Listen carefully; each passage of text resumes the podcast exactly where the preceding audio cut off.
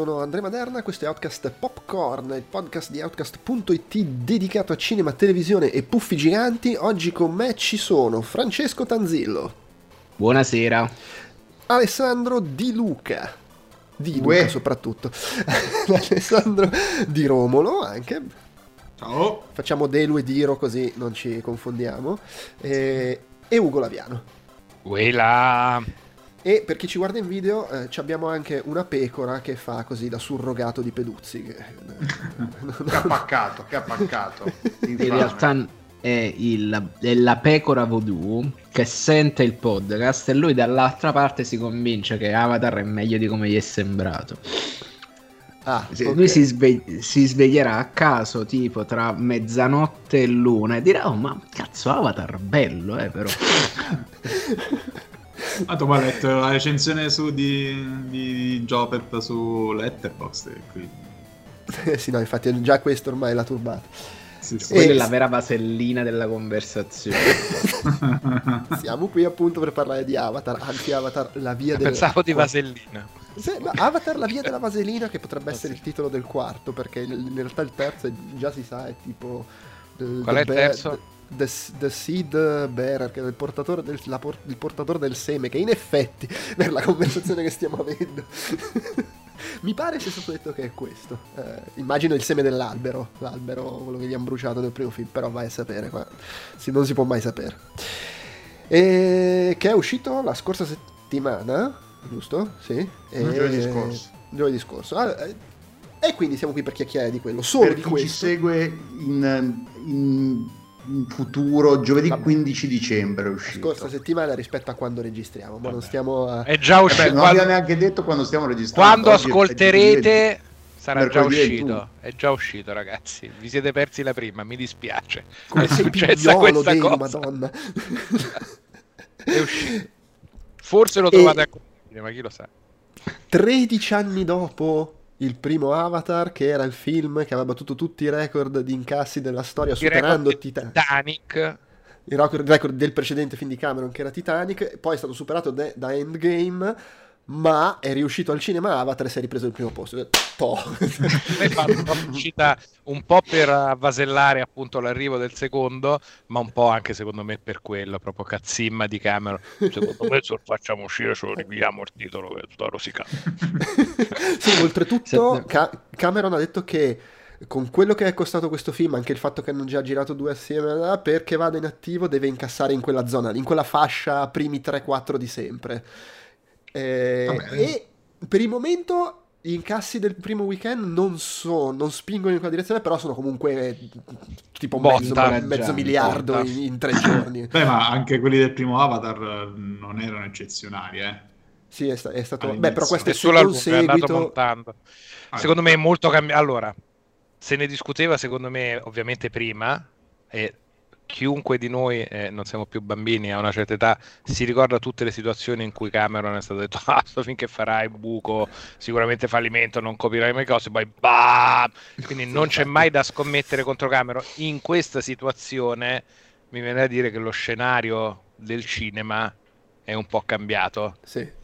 Beh, però, però è, so- è sotto anche, cioè è in linea con gli incassi maggiori degli ultimi due anni, ma sotto ai più grossi, cioè tipo che, se non sbaglio, uh, no, lì, no Way, Spider-Man No Way Home era partito meglio, però adesso non vorrei dire mm. una cazzata, ed era uscito nello stesso periodo tra l'altro. C'è mm. da dire una cosa, che è andato sotto le aspettative in Cina, e Cina, la Cina era uno dei mercati in cui Avatar aveva, fa- aveva raccattato soldi proprio a vangate, è anche vero che in Cina rete, è, un, è un momento in cui illegale. Ci sono un po' di restrizioni Covid pesanti in sto periodo, quello non aiuta, eh? E, e diciamo comunque anche... non, ha, non ha rivali fino a tipo a boh, febbraio. Eh sì, c'è questa battuta che soprattutto Disney l'ha mandato in isolamento, stile sì, giocatore sì. di pallacanestro, non, non c'è niente di Disney fino a febbraio. No, e... ma non solo, ma poi le finestre di uscite quando uscì il primo Avatar erano molto più lunghe. Sì, Mo' probabilmente nello stesso lasso di tempo che, esce, che è uscito Avatar, ha finito la sua corsa, usciva al cinema, usciva al cinema e poi usciva anche in Blu-ray e sulla piattaforma, nello sì, stesso però, lasso di tempo dell'epoca. Posso però... sbagliarmi, ma secondo me se incassa in maniera costante in questa maniera non arriva fra tre settimane su Disney Plus. No, no, non eh, credo, no, no, non credo. credo. Ma, in Cina non veramente il problema è grosso, nel senso che se apri il cinema ti sparano in Cina. Eh, eh, no, è chiaro, sì, sì. C'è quel problema in realtà, là, allora, eh, nel è... resto del mondo sta incassando molto bene, sta andando un pochino sotto le aspettative anche su negli Stati Uniti, non so quale possa essere il motivo, però si aspettavano un po' meglio negli Stati Uniti dai primi giorni. Comunque ha fatto mezzo, cioè nel senso, ok, magari non raggiunge... La, la, l'idea di dire questo, perché questo film abbia successo deve essere uno dei maggiori tre quattro incassi della storia è un po' ambiziosa. Di suo è un film che sta andando benissimo, perché cioè, se fai mezzo è un miliardo po' come Square Enix con i Tomb Raider, Deus Ex quando dice eh, ha venduto otto milioni di copie, però non, non è andato molto bene. Square Enix dei Tomb Raider non lo dirà più, ma insomma vabbè, però, l'ha vabbè, detto sì. Però sì.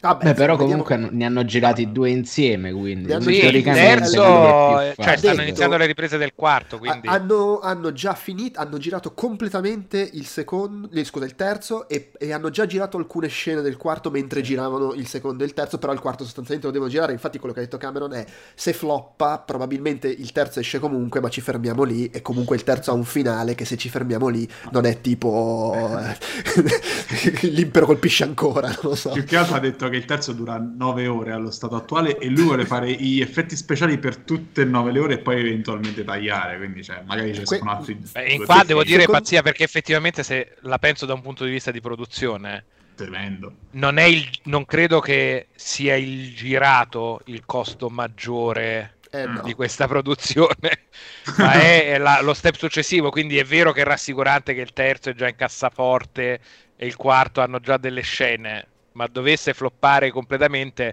secondo me non è che sia impossibile che scatti il grillo di sì col cazzo che ti facciamo renderizzare quattro sì. ore del terzo film a spese ma, nostre. Ma, ma quello, quello secondo me è anche solo se il primo non fa due miliardi, gli dicono senti un po' le nove ore di girato col cazzo che ci mettiamo gli effetti speciali. Sì, ma poi là è demenziale effettivamente, perché quando cioè non è un film live action dici vabbè c'ho quaranta ore di sì. girato perché era no. una camera e due stronzi che parlano e poi in ma fase poi, di oltre, montaggio vado a sforbiciare ogni secondo, sono miliardi che volano dalla finestra. Ma oltretutto con la, con la tecnologia con cui lo gira, sostanzialmente lui lo gira che è già in pre-effetto speciale, perché c'è il performance capture che gli fa vedere i personaggi e le ambientazioni già sul, immediatamente sul girato. Ovvio cioè, non sono fa, rifiniti come pre-renderizza finali, però... praticamente eh, gli fa il pre-rendering eh sì, per questo ma James non t'allarga queste dichiarazioni su, fai il bravo no, poi, vabbè, ripeto, però secondo me insisto, comunque se c'è uno che lo può fare che srotola il pisello sul tavolo un po' no, ascolta è lui.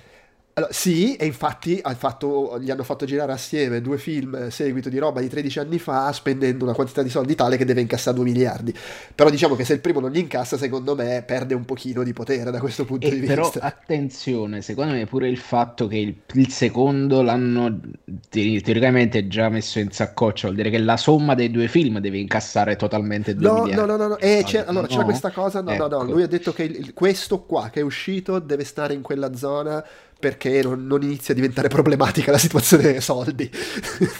Poi, vabbè, eh, è anche vero che insomma se fa, che ne so, un miliardo e, e trecentocinquanta milioni non credo che comunque si lamentino. Sei eh, solo eh, il quarto eh. film che è incassato meglio della storia. Che miserabile. Poi, allora, eh, ma che un... poi prima che esce il terzo non vuoi farlo uscire un'altra volta al cinema il secondo. Sì, no, infa- e, e c'è anche un altro fatto. Eh, nel paragonare gli incassi tipo del primo weekend a quelli di che ne so No Way Home, secondo me bisogna anche tenere conto che questo film qua un sacco di gente lo vede col sovrapprezzo, il tre D, l'IMAX, la sala figa, sarcazzo eh? E questo comunque conta negli incassi poi sulla distanza anche, credo, cioè c'è un... è anche per questo che pure io me lo sono visto in tre D, cioè per dire tre D. Non, non mettevo gli occhialetti tre D da boh, non mi ricordo nemmeno quando è stato l'ultima eh, volta che li ho messi. Non so da noi, ma credo che sia a livello di nozione Wikipedia stupido il film uscito in più formati diversi della sì, storia sì. del cinema. Eh beh, sì, perché, perché comunque... c'è due D, tre D, due D, tre D, IMAX. tre D IMAX, tre D High Frame Rate Variable Sarcaz, ce ne ha duecentocinquanta di modi di vederlo. Sì, per d- esempio, diciamo... voi come l'avete visto? Partiamo. Allora, spie- spieghiamo Real questa cosa tre D. Per chi magari ci, ci segue e scarto. Non sapesse. Cameron voleva usare i quarantotto fotogrammi al secondo, che è la cosa che aveva usato Peter Jackson negli Hobbit e poi pure Ang Lee per un, un po'. Gemini Man. Eh, esatto, mm. sì, ma anche prima ancora per quel film lì Billy Lynn l'aveva buttato dentro Ah, e... sì. Tra però... l'altro è divertente perché sembra troppo smooth. La, eh, cosa, eh, come si chiama quello là di con Will Smith là, di cioè, però, è, secondo, è però secondo troppo, me lì funzionava troppo... per, le, per rendere gli effetti speciali meno gommosi. Ad ogni modo l, il, lui voleva, voleva i quarantotto effe pi esse, però ha deciso, siccome effettivamente riconosce c'è questo effetto un po' tv telenovela, so, eh, ha detto secondo me nelle scene di dialogo a quarantotto effe pi esse effettivamente sono brutti, funzionano bene nelle scene d'azione e in particolare funzionano molto bene nelle parti ambientate sott'acqua, cosa con cui tra l'altro sono d'accordo. Il problema è che tu non puoi cambiare la frequenza a proiezione in corso, e quindi quello che ha fatto è il film lo proiettano a quarantotto fotogrammi, perlomeno se la sala in cui lo guardi lo, lo fa, e le parti che lui vuole che siano a ventiquattro sono raddoppia, comunque a quarantotto ma raddoppia i fotogrammi, sì. I ventiquattro fotogrammi. La... leggevo da qualche parte che addirittura ha usato una tecnologia nuova che gli permette di isolare parti del, del fotogramma e far andare a quarantotto quelle, non so se era una cazzata o se è una roba che effettivamente... Ma più che altro una cosa che ho sentito da chi l'ha visto in acca effe erre è che eh, soprattutto gli umani sono a, uh, vanno a ventiquattro effe pi esse, ma... mentre invece la, le scene con i navi sono tutte più, più fluide. Allora, guarda, perché i navi sono meglio degli umani, le balene vanno a ottantacinque. Eh, cioè. Io l- l'ho visto a quarantotto effe pi esse, tra l'altro in IMAX. Tra l'altro, fa- scusa, prima di dire la mia impressione, un'altra precisazione, c'è, c'è, l'IMAX aggiunge un ulteriore problema, nel senso che ci sono tre tipi diversi di, di, di proiettori IMAX. C'è quello vecchio che non mi ricordo come si chiama, che è il sarcazzo, e non... eh, vabbè, quello può andare. Ma i proiettori nuovi che sono laser, quelli a due laser possono fare i quarantotto effe pi esse solo in, in due K, quelli con un laser solo possono fare in quattro K, quindi a seconda di quale proiettore c'è, se lo vai in, in quarantotto effe pi esse può essere in due K o in quattro K, cosa che se sono gli IMAX quelli con lo schermo veramente gigantesco magari un po' si percepisce che lo stai vedendo a due K invece che a quattro K. Io non so se era due K o quattro K, l'ho visto in un IMAX qua vicino che non è enorme lo schermo come quello che c'è a Parigi, però insomma era figo. Oltretutto è un film comunque girato tenendo conto dell'IMAX, quindi lo sfrutta in altezza se lo vedi su quello schermo lì, e ti sommerge abbastanza Pandora visto in quella maniera, devo dire. Ecco, tre D per bellissimo. Esempio io ho avuto questa impressione, l'ho visto in un Real tre D del, dell'Usi qua a venti minuti di macchina a Marcianise, che in, Real tre D, perché ho pensato vabbè almeno potrà sicuramente avere degli standard qualitativi che nelle altre sale probabilmente non, non c'hanno, soltanto perché appunto deve essere in tre D, e secondo me è sembrato che comunque lo schermo era piccolino perché alcune cose eh, um, mi uscivano sdoppiate.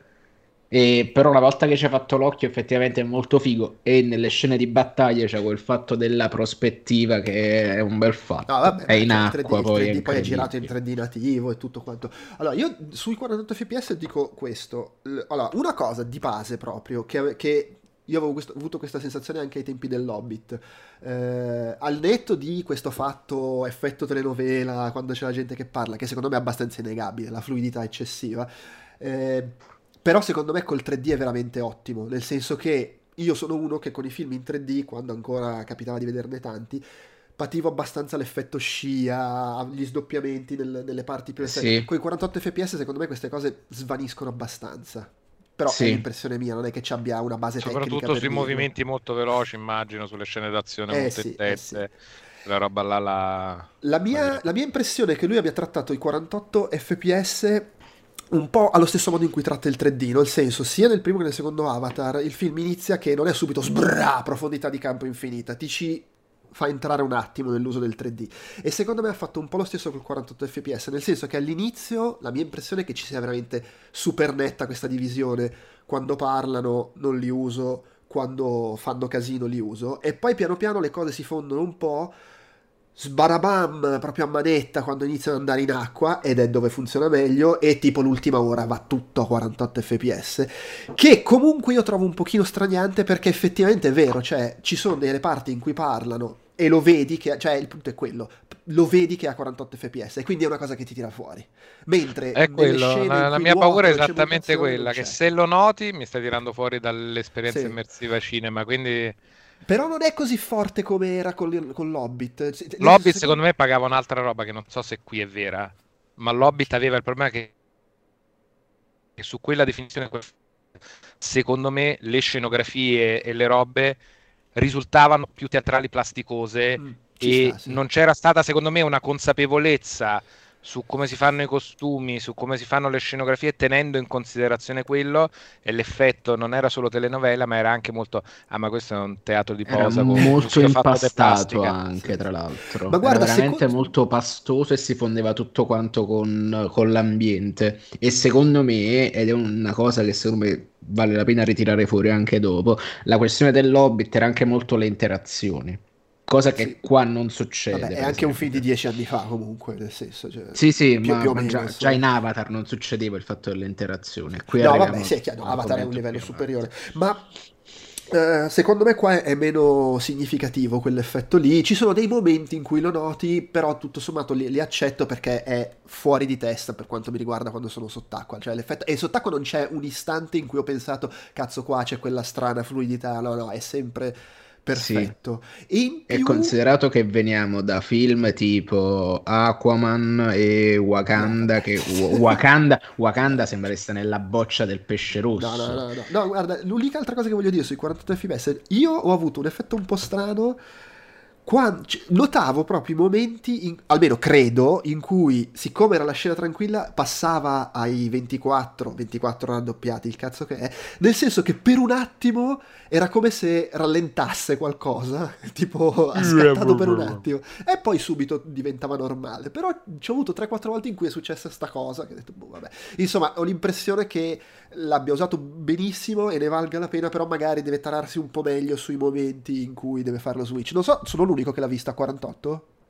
Probabilmente sì. Ok, vabbè, comunque, cioè, ripeto, secondo me se avete l'oc- l'occasione e ci avete voglia magari di riguardarlo, vale la pena provare, perché... se fossi curioso di... di vederlo... Della... Allora, curioso sono curioso. In una situazione ovviamente vado a vedermi l'altra versione, possibilmente anche in inglese, ecco, se è chiaro, sì, sì. Eh, vabbè, sì, poi c'è un pro- il problema okay. è che... Io ho avuto la fortuna che la proiezione offerta... Uh, U C I due D italiano eh. e comunque a livello di spettacolo, non per anticipare quando andiamo a parlare del film, mi è sembrata una figata atomica.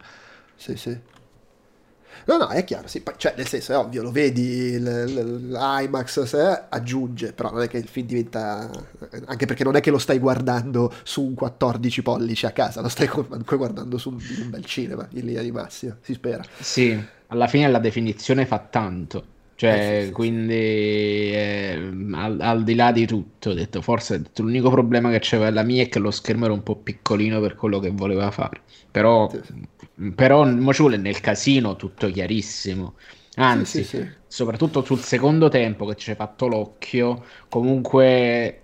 cioè smetti di fissare la roba che è davanti a te, perché tra l'altro è sfocata e sembra che sei astigmatico, e guardi quello su cui è il fuoco, e quindi capisci un attimo tutta la prospettiva, tutta la composizione dell'immagine, non è soltanto planare ma è anche tridimensionale, e capisci un attimo come funziona. No, è chiaro, sì, poi lo so, ma già Avatar comunque sfruttava la profondità del tre D per fare delle robe tipo, cioè il primo, sia nel primo che nel secondo c'è proprio il primo momento del tipo, ok, comunque è in tre D, è nel, nell'astronave degli umani che ti fa vedere e che vedi va... la profondità, sì, che qua c'ha un po' questo momento, sì, sì, ed sì, esattamente eh. all'inizio, quando ci sta quel, il riflesso, il vetro, la cosa che sta di fronte e il pianeta sotto, così sì, sì.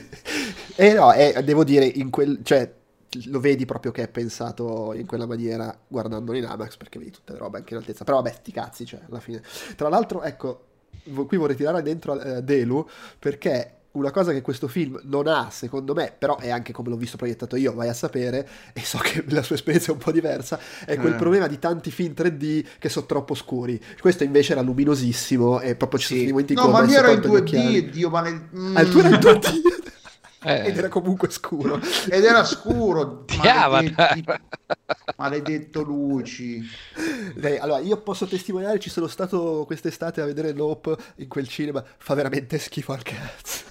Porca troppo. Ma io non ci torno, io ve lo, ne, ne abbiamo parlato su Slack, io non andavo al cinema da prima della pandemia, non mi ricordo neanche. Ma ne valsa proprio la pena eh, di ritornare eh. a pagare il biglietto. De... Ma guarda, la povera stella. Prima scena, subito dato di gomito al mio amico che era a fianco a me, secondo me eh, contrasto e luminosità sono regolati di merda. Perché veramente yeah, non ragazzi, c'è stato... È il dramma del proiezionista cane che... non c'è stato, se quello che deve curare la macchina, la, la proiezione a cane, non ti salvi, eh. Certi fuorifuochi, certe robe orrende. No, no, era, era scuro, era come, era come, hai presente quando ti arriva la tivù nuova e c'hai, e c'ha di default in, impostata la modalità eco e quindi è tutto più spento, eh, ecco, era così. Beh, non c'era un cazzo di momento di... in cui i colori andavano a mille, tu... no. Mm. Eh, quindi io, dal bulbo, punto di vista quindi, tecnologico, no, sono rimasto o, ma, o, o magari di proiettore dell'ottantadue. Del merda, Genova. veramente eh, del sì. merda. In realtà eh, devi risparmiare sull'elettricità, ragazzi, devi... Esatto. Ma veramente, devi, sì, devi, sì. Devi, devi, devi, devi tirare un attimo. Essendo a Genova... Me li devi abbassare. C'è la Russia che qua c'è... Il proiettore era su eco per risparmiare. Ah, detto, va, no, beh, tu, tu, tu scherzi, ma ultimamente secondo me nei cinema qua hanno messo su eco il riscaldamento perché ah, no, fa freddo. Pure freddo. Sì, sì, c'era pure freddo. Tenetevi il cappotto. Sì, sì, beh, allora io, io di solito al cinema sto in maglietta, ero in felpa, mia moglie c'aveva il giaccone, la sciarpa e il cappello. Miglia, ti fa sentire proprio sott'acqua. Terrificante. Sì, ab- abbigliamento tattico. Ma l'ho notato, questo. Ma non è una questione di cinema, sono, adesso si fa facile, ma ahimè sono gli effetti veramente brutti della guerra e dei costi della guerra, perché vado a mangiare in pausa pranzo e ci sono ristoranti che si dimenticano il riscaldamento, quindi stai là. Ma se stiamo tutti con la giacca si nota che forse stiamo morendo di freddo. Comunque sta cosa delle proiezioni scure fredda, sta cosa delle proiezioni scure comunque è una piaga, nel senso che, ma poi è totalmente imprevedibile, perché per dire dai... me lo guardo a casa e si vede di merda, scarico un torrent e si vede di merda, a me è gratis. Eh no, cioè, no, gli ho dato pure dieci euro e cinquanta per la roba da mangiare. Non è che so gli occhiali a sto punto, perché quando vado a casa so, cioè... corso di scena. No, no, ma a casa si vede bene. Ah, no, ok, no, ah, no, no, capito, no, okay. Poi il problema l'ha avuto io... anche il mio amico che occhi... non, non ci scambiavamo gli occhiali per vederlo. Avevamo due paia di occhiali, un, un paio di occhiali a cioè, testa e cioè poi le lenti eh, progressive. No, quindi si illuminava io... lo schermo e diventavano più nerino. Quando capita questa cosa, oltretutto col fatto che è tutto più, più buio e scuro, a me viene sonno, cioè il film mi risulta molto più no, noioso. Quello no, fortunatamente non mi ha rovinato il film, nel senso che come dicevo sono tre ore e venti quanto cazzo dura il film, non c'è stato veramente mai un momento in cui mi sono messo a guardare il telefono che ora è, me lo sono goduto. Però non me lo sono goduto come mi sono no, goduto il chiaro, primo, sì, che era sta cosa veramente che, che stavi così con gli occhi, che non volevi battere le ciglia perché non, non volevi battere le palpebre perché non ti volevi perdere neanche un attimo sì, sì. di, di quel, tutto quello che stava succedendo a schermo. Dal punto di vista tecnologico non sono rimasto così strabiliato come avrei voluto e probabilmente sarei, sarei stato se l'avessero regolato come cazzo si deve per quei i proiezionisti cani del Luci di Genova. Comunque, io non me lo, erano anni, era un paio d'anni probabilmente che non ci andavo. Io non me lo ricordavo così di merda. Io non sì, mi no, ricordo l'esperienza. Cioè, avete presente lo squarcio a metà dello schermo? Che, che, che vede che ci la, mancava la, sì, la, lo, la smagliatura. Lo no, no, ci mancava un cazzo. Quando ho visto Nope lì c'era la smagliatura in mezzo allo schermo. Ah, allora, una roba. Allora, se proprio è il nitpicking uh, totale. Devo dire a, a Uci Cinema sta di Assago cattivo, nell'angolo, vicino all'angolo in base il telo non era tirato benissimo e c'erano un paio di, di pieghette, un trittico di pieghette che facevano molto ridere quando ci sono le scene nella foresta con i God Ray, perché sembrano andare in contrasto geometrico con i God Ray, eh, però si nota, o anche in certe scene di acqua purezza, oh, ma minchia quelle cazzo di tre a pieghette. Me invece eh, che succedeva? Quando c'erano tipo le botte forte, lo schermo vibrava. È quello, eh. E qui sembrava vabbè, tipo le force feedback, force feedback. Esatto, shock, c'è, il, c'è il feedback ab- aptico sullo schermo. Cioè. Insomma, io sono l'unico che l'ha visto quasi come vorrebbe Cameron, perché secondo me Cameron sì. vorrebbe lo schermo più grosso del mio. Io l'ho visto in due D, però fortunatamente mh, tutto bene. Le lampade, no, cioè, non era luminoso. Io l'ho visto in inglese. Sì, più scu- che altro, scusa, volevo me... dire una cosa, tutta questa cosa sull'oscurità mi ha fatto venire in mente quando era uscito I Guardiani della Galassia, il primo, che qua era uscito ad agosto, c'era qui Talarico, siamo andati a, guard- a vedercelo. Cazzo, era un po' buio sto film. Poi siamo andati a rivedercelo due giorni dopo all'IMAX. Ah, ci sono i colori. Ah, ecco. Ce ne sono parecchi nei Guardiani della Galassia. Eh, ma infatti. Eh, infatti. A me è venuto in mente invece solo che uh-huh. no, guarda, ma avete, cinema... avete fatto risalire la, la, la carogna. Finita la registrazione scrivo a Luci per lamentarmi. No, pensavo me lo vado a vedere all'IMAX figo in tre D da no ma mentre parte, ne parlo, no? Prima di iniziare la registrazione stavo guardando se ci sono dei, se c'è un'altra proiezione in inglesa qua a Genova, però non, non c'è da nessun'altra parte, quindi eh. Non allora, ci comunque... torno a Luci sperando, non gli do dieci alt- altri dieci euro nella speranza che stavolta si veda bene. No, mi sono pagato solo cinque e cinquanta oggi lo spettacolo, è stato bellissimo. Non andavo al cinema in, in mezzo alla settimana da una vita, probabilmente anche dei punti accumulati. Io quindi... avrei preferito pagare e vederlo in tre D in inglese, ma è eh. stato gentilmente offerto e quindi... Eh, vabbè. Ecco, io ribadisco, sono andato all'IMAX, per cui poco non ho speso. Limitiamoci a questo. Dicevi, Alessandro? No, dicevo, a me è venuto in mente quando vidi Solo in una uh-huh. sta- sala con le lampade completamente esaurite. Cioè, almeno Avatar c'ha, c'ha una fotografia bella luminosa, qualcosa intuisci in quel film che c'ha una fotografia scurissima. Nel pit con Chewbacca mm. sì. intuisce delle, delle linee di pelo qua e là. Sì, l'ho ascoltato, è stato come un podcast quel film, non ho visto un caso. L'audiolibro, l'audiolibro di Solo. Sì, a fine primo tempo c'avevo un dolore agli occhi, ricordo, tremendo. Guarda, guarda. Ecco, a me per esempio mi è fatto venire in mente di quanto era figo invece la sala, cioè il multi dove andavo a Madrid, dove ho visto Solo, che tutti, tutte le sale erano enormi, tutto quanto funzionava alla perfezione, cioè pagavi un po' di più rispetto alla sala normale, però tutti i film te li vedevi da Cristo. Infatti là mi si può, a un certo punto capii che era il multi con le, con le sale buone, mi ci andai a vedere tutto, gli Infinity War, Solo, uh, Ready Player One, non volevo sapere niente. Poi ci stanno le salette dove facevano i film d'estate, che pure mi andava a vedere, che però c'erano quarantamila cinema. Beh, beh, io adesso, adesso meno, perché tanto vivendo fuori vado sempre nei cinema che mi risultano più comodi, ma quando vivevo in, a Parigi eh, e avevo otto miliardi di sale a disposizione, mh, c'avevo il file Excel dove segnavo questa no, questa no. Tipo, non, non, non quel cinema lì, questa Capranichetta sala di quel a Roma, cinema che no. Ha dei sedili con le colonne davanti.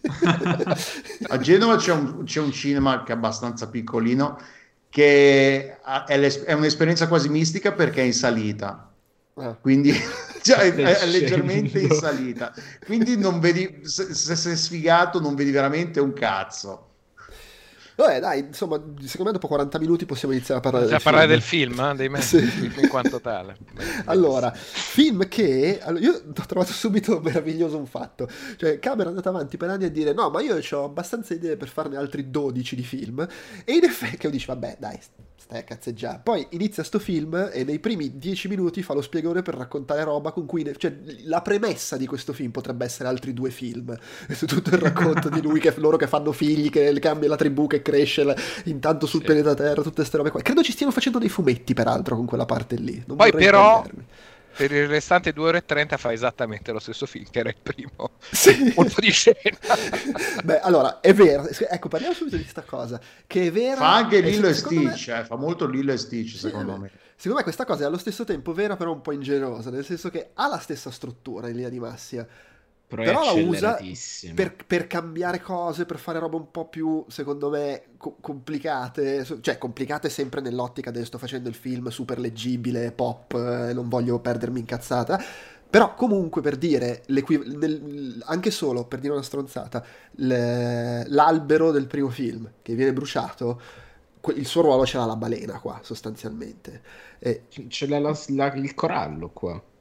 No, lo so, eh, però nel, del... nel, nello sviluppo della storia è la balena, okay. Cioè l'elemento della natura con cui la protegge, la sofferenza, ah, la balena, la crudeltà umana, che... non la balena in particolare. No, sì, sì, sì. Ah, sì, e sì, poi okay. Per, adesso non facciamo subito spoileroni, però per alcune cose c'è anche una balena specifica. E però secondo me quella cosa è molto più, più articolata, il rapporto che ha, nel fatto che è questa intelligenza che comunica direttamente, e eh, anche molto, secondo me, più emotivamente forte, cioè per dire una cosa. Posso fare un paragone ardito? Vuoi più bene una balena che un albero, dai, su. Allora, in chiave più positiva, prima che ci si risenta, però l'ho trovato un'operazione non troppo distante da Force Awakens.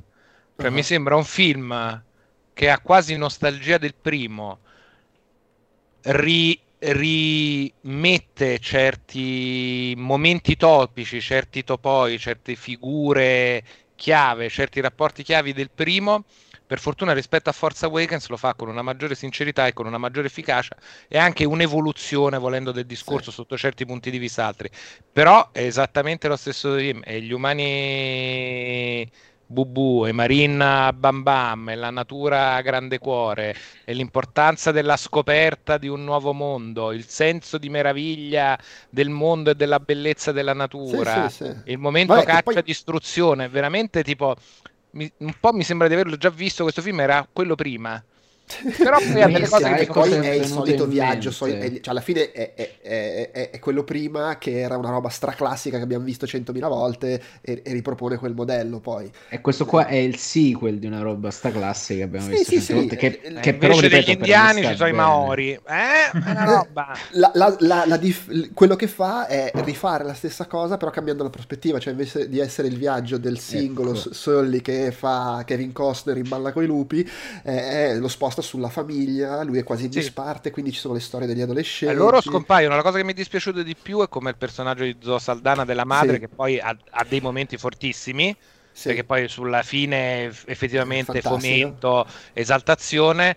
È quello che mi è dispiaciuto di più, che scomparisse come prospettiva, mentre ho molto apprezzato, e non immaginavo di apprezzare così, il fatto che fosse molto sulla nuova generazione, fosse molto sui ragazzini, sì, alla scoperta del nuovo mondo e sui loro rapporti, che temevo più la, la cascatura di palle da quel punto di vista, e, e mentre invece quasi non te ne accorgi che loro vanno via focus, e la storia ti prende ed è molto su... Sui su, questo, su questo aspetto dico tre cose velocemente. Una, secondo me lì gioca anche il fatto che questo è pensato, eh, tra l'altro è la prima volta che lo fa Cameron in carriera proprio, questo è pensato come prima parte di una roba in due parti, e quindi magari qui mette in disparte chi già conosciamo per presentare i personaggi nuovi, eh, e e loro torneranno ad essere un po' più in primo piano nel secondo film, mi immagino, eh, poi vai a sapere. Eh, alla fine dei personaggi che tornano, l'unico che ha un po' più spazio è cosa, Steven Lang, Quidditch, Quaritch, come cavolo si chiama, perché comunque te lo sta, lo sta cambiando un po' come personaggio, gli fa vedere un, aspetti diversi. Due, pur nel suo essere in disparte, comunque meno in disparte di Zoe Saldana, devo dire, io qua Tortello Worthington l'ho trovato un po' più efficace che nel primo film, secondo me risulta sì, un, ma perché un po' più centrale, perché il ruolo del padre è veramente nel rapporto con i figli, viene scritto, sì, per questo mi dispiace che manchi un po' Zoe Saldana, perché la parte materna invece emerge solo come rage, ma poi scenderemo in dettagli più avanti, eh, sì, è, è molto chiaro, più sì, il conflitto e la difficoltà padre-figlio, senso di responsabilità, sì. Uh, che poi è parte del figli. cuore, che secondo me funziona meglio del film, bene. La difficoltà del rapporto di, da una parte devo essere oh, ragazzi cazzo, e dall'altra però, bene. E che è più interessante anche... del, del Marine che interpreta il ruolo di John Smith eh, di turno, eh, secondo me sì. E poi in generale, no, allora, a parte che lì magari banalmente anche Cameron, lui è un padre di famiglia, oltretutto che è cosa pubblica, che ha avuto un rapporto difficil- difficile con i figli e che è cambiato negli ultimi anni, perché i figli lì proprio hanno fatto la riunione di famiglia e gli hanno detto oh, ti, ti rendiamo presente che sei un po' un padre di merda, perché non sei mai qua, sei sempre in giro a esplorare caverne subacquee, caro papà slash testa di cazzo, signor padre. E in effetti, se lo vedi nelle interviste, è un uomo molto più pacato rispetto a tredici anni fa, cioè sembra proprio aver avuto una sorta di, di, di rivelazione, e secondo me anche un po' quello, cioè anche il suo punto di vista sulla famiglia, al di là del fatto che comunque gioca molto sui ragazzi che vogliono, come dire, essere all'altezza del padre, allevati da un padre militare, quindi tutto quel sì signore, e, allora, eccetera. A me è venuto esattamente in mente la stessa differenza che passa sul personaggio da Terminator a Terminator due,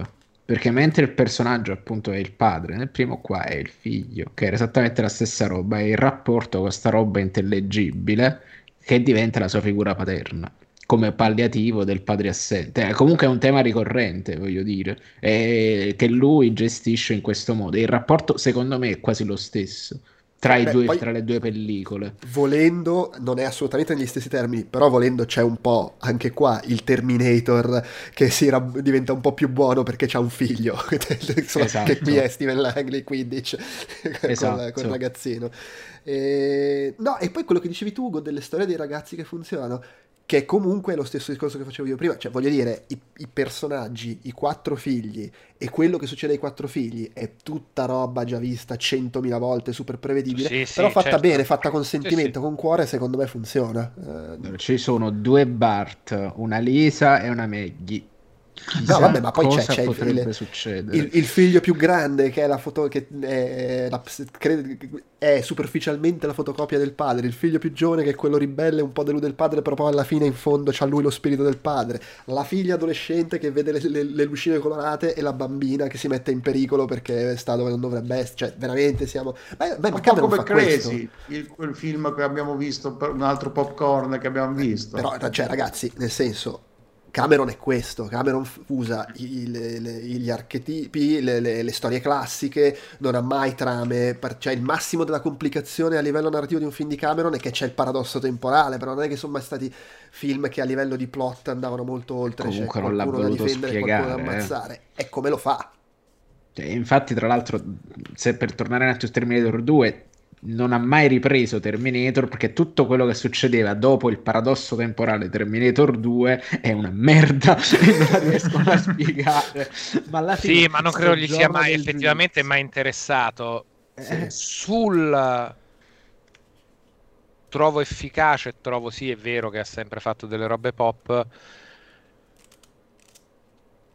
a livello di archetipi e profondità, e allontanarsi soltanto da queste cose secondo me effettivamente funzionano nella loro semplicità meglio ai ragazzi di tutto il resto, perché invece altre cose sfiorano il macchiettismo che invece non tutta la filmografia, anzi, di Cameron fa, perché il cattivo è veramente, cioè la definizione in Maerina della roba, da una parte è un film che, come non mi viene il termine italiano, ma cioè che porta il cuore sulle maniche, che dicono sì. No?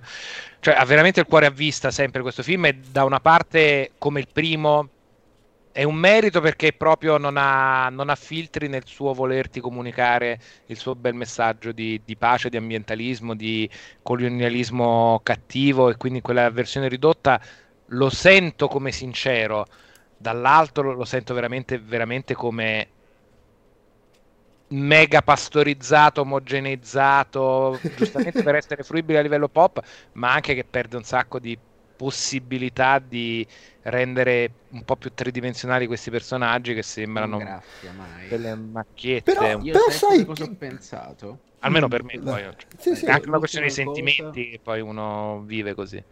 Cioè, io penso addirittura che mo, a parte tutti quanti sono imparato la pappardella della trama semplice, che, che mi sembra una cazzata come buco di sceneggiatura. Per me letteralmente quello che fa è, è, è cioè lui fa trame semplici perché non ha bisogno di, di pompare le trame per, sembra, per voler fare un film che vuole essere più intelligente di quello che è. Cioè lui riempie i suoi film di altra roba e la trama è soltanto una roba che ti tiene insieme tutto il resto. Cioè questa allora, è l'impressione cioè, che ho avuto io. Lui... fa in un certo senso la stessa roba che fanno in Marvel, cioè trama semplice, azione, ci metto dei temi interessanti però non sto lì ad approfondire, stanno lì, te li metto di qua e di là e, e, e quelli sono. La differenza è che lui è comunque un autore e in Marvel c'è il comitato che deve far, far quadrare gli, gli appuntamenti, la continuity. E, Ed è la ragione poi... per cui lo avverto forse come più sincero, eh. Sì, però no, sì. Totalmente. Poi la stessa ragione per cui vado là e mi sembra di aver visto, a parte lo spettacolo, che però nel suo caso a livello registico è dieci spanne sopra, ci tengo eh, a... minchia, cioè. È dieci spanne sopra, quindi a livello tecnico di manico e di regia è dieci spanne sopra, però comunque è veramente l'acqua fresca, la via dell'acqua. Per però forse lo, lo, lo trovi più sincero anche perché è proprio più genuino, nel senso che lui punta sì, sì. sulle emozioni primordiali, in questo caso sì, nelle sì, emozioni sì. che riguardano il, il contesto familiare. Personalmente poi che succede nel meno... film. nel loro essere così basic, quindi ci vedo un potenziale, ci vedo una grande mano personalmente, quindi è veramente una questione di singola visione, di come lo vai a vedere, come ci arrivi tu. Uh, finisce per toccarmi meno di quanto immagino che potrebbe se non trovassi tutto così veramente. Ma io sul, sul fatto che molti hanno trovato la trama semplice, ci metterei in conto anche il fatto che magari dopo tredici anni tutti si aspettavano una storia di più ampio respiro, invece secondo me ha fatto qualcosa di forse più intimo e più piccolo del ah, primo, dal punto di vista della scala, sì, cioè, sì, sì. Pensiamo anche allo scontro finale dove in l'ultima ora del primo Avatar era tutte le tribù uh, dei, sì. uh, dei Navi contro una flotta stellare megagalattica, qua è una barca contro tre scappati sì, di casa è, è, una barca con la sco- è una barca con la scorta eh. contro venti Co- ovviamente sono? Anche la storia è più meno di ampio sì. respiro, che lì è la, il grande tema dello straniero che eh, insomma entra in contatto con i nativi e cerca un po' di capire usi e costumi per poi diventare una sorta di figura, come dire, ah, come eh, salvifica sì, un po', esatto, quello che hanno cercato di fare Boba Fett. Qua invece è fondamentalmente la storia di, eh, di emarginati che cercano di eh, entrare in contatto con il gruppo di vacanze stare del, ma, e poi là, là gli antagonisti era l'esercito che voleva conquistare sì. cosa che immagino ci sarà nel, nel terzo film. Qua sì. l'antagonista è semplicemente un singolo che vuole vendetta sì. E tra, tra, su questo, su, su Kidditch, io continuo a chiamarlo Kidditch se poi qualcuno dice il nome è vero no, Quaritch Quaritch, bravo. Per me è cattivo, per esempio. Eh, allora, è ver- l'unico nome che ricordo è Bro e non è neanche un nome. Quindi. Secondo me c'è un, c'è un fatto su Cameron. Lui è uno che si fa zero problemi, ma proprio zero, a dire io qua taglio, asciugo perché voglio che il film sia super leggibile e allora faccio le trovate tipo eh, parlano in navi per venti secondi e poi lui dice ormai per me è come se fosse l'inglese e da lì parlano in inglese. Giusta paraculata, per me c'è sta tutta quella roba. E, o il fatto che voglio farti vedere che il rapporto con le balene è molto profondo, comunicano sottotitoli queste cose qua che sono, se vuoi, molto terra terra, però dicevo eh, a me serve che questa cosa funzioni, poi magari su altre cose faccio più il raffinato. Questa cosa su alcune cose funziona benissimo, su altre magari gli torna un po' come un boomerang, perché alcune idee che secondo me sono belle finiscono se- poi semplificate da come tratta il personaggio. Secondo me queste vale molto per Quaritch, perché l'idea di lui che è il clone fatto prima di morire, quindi non, non, non, non ha in realtà l'esperienza di aver avuto il conflitto con Sully, se non all'inizio di, del conflitto fra loro due, e la sua vendetta è la vendetta per una cosa che non è tecnicamente successa a lui. Il rapporto col ragazzino, che non è veramente suo figlio, però sente comunque quel legame che piano piano Quando cresce. È che iniziamo a parlare di spoiler e dichiariamo eh, spoiler? Adesso, perché ad, siamo e, e quindi, in zona. Eh. Allora, lo dico. Facciamo spoiler, perché in questo okay. discorso che sto facendo devo dire una cosa che è spoilerosa. Immaginavo con, immaginavo con suo figlio, perché è l'unico umano che fa parte della famiglia dei, dei, dei Sully, è uh-huh. un bambino che è cresciuto lì e poi si, si scopre abbastanza in fretta comunque che è il figlio di, di, di Quaritch, e comunque loro si trovano assieme per un sacco di film. Quaritch, il fatto che Quaritch fa sostanzialmente il viaggio che faceva Sully nel primo film, impara ad essere un Navi e... e non lo vuole ammettere, ma si rende conto che gli sta piacendo esserlo e gli piace saltare sul drago, imparare a fare queste cose e inizia ad affezionarsi al figlio, fino poi al fatto che in tanti altri film ci sarebbe stata matematica la svolta che a un certo punto il figlio sceglie Quaritch e, e tradisce un po' gli altri. Invece no, lui fino alla fine dice ok, ti salvo perché sei comunque un po' mio padre e non ti voglio vedere morire, ma finisce lì, vattene a fanculo. Allora, qua c'è da discutere, secondo me... Uh... Concordo sul fatto che alla fine Quidditch, uh, Quaritch, sia il personaggio, abbia maggiori sfaccettature che nel primo film e abbia degli svolti inte- interessanti proprio a livello di punti del racconto, cioè quello che dici, che l- c'è questo conflitto tra sono il clone ma in realtà non sono il clone, ho una mia identità, però poi in realtà inizio a provare affetto per questo e rivelo anche un- un'umanità nel mio essere Navi, che immagino avrà un ruolo nei film successivi. Penso anch'io. E quindi ci sarà quel tipo di scoperta dell'essere Navi e magari vai a sapere simil redenzione che già poi avviene qua quando sceglie effettivamente, c'è il gesto di sai che c'è, non è vero, ci tengo a mio figlio anche se non è figlio mio. Allo stesso tempo mh, non c'è una scrittura, a parte le intenzioni, che secondo me supporti così bene questa roba. Ma era, era quello no, che stavo dicendo. Eh, non cioè, aiutato dal questi... fatto che Boom Boom, che io lo chiamo Boom Boom, mm. il figlio cavernico, Jimsy, come lo vuoi chiamare, quello di Conan? Spider. Spider, bravo, Spider. è quello più atroce di tutti per quanto mi riguarda, ah, perché poi non è vero che non fa le scelte, lui tradisce sì. come una merda, sembra veramente rincoglionito che non si rende conto di quello che sta facendo. No vabbè, però questo papà non Vedi è male, adesso lo porto a trovarli, faccio il tempo, ma che gli stai bruciando il villaggio, ma che forza sei ma cattivo, viene, sei viene proprio dipinto come un cagnolino, che è poi quello che dice sì, sì. che, che dal punto di vista dei tiri lui è un cagnolino, infatti è fedele alla famiglia, non si rende conto, cioè la cosa che mi ha un po' lasciato stranito è che non, non, non, il film non alimenta nessun non alimenta il conflitto tra lui e Neytiri, quando Neytiri praticamente era disposto a sacrificarlo senza troppi problemi. È una eh, cosa allora, che rimane non detta. Lì, lì c'è un attimo di sguardo suo spaventato. Cioè, c'è lui un si attimo... caga quando lei sta che ruggisce. C'è un momento felino vero. Lui sta là dicendo: cazzo, questa, sì, cosa, vedi, questa è, è fuori controllo. Non è, è, è lì il problema, perché ci sono gli spunti, le idee, l'ambiguità. Anche il fatto che alla fine non viene esplicitato se lui salva Quaritch effettivamente perché non vuole che muoia suo padre, o semplicemente perché tu hai salvato me e quindi io salvo te. Salvo te. Mi sembra eh. giusto di cambiarti sta cosa. Non viene detto.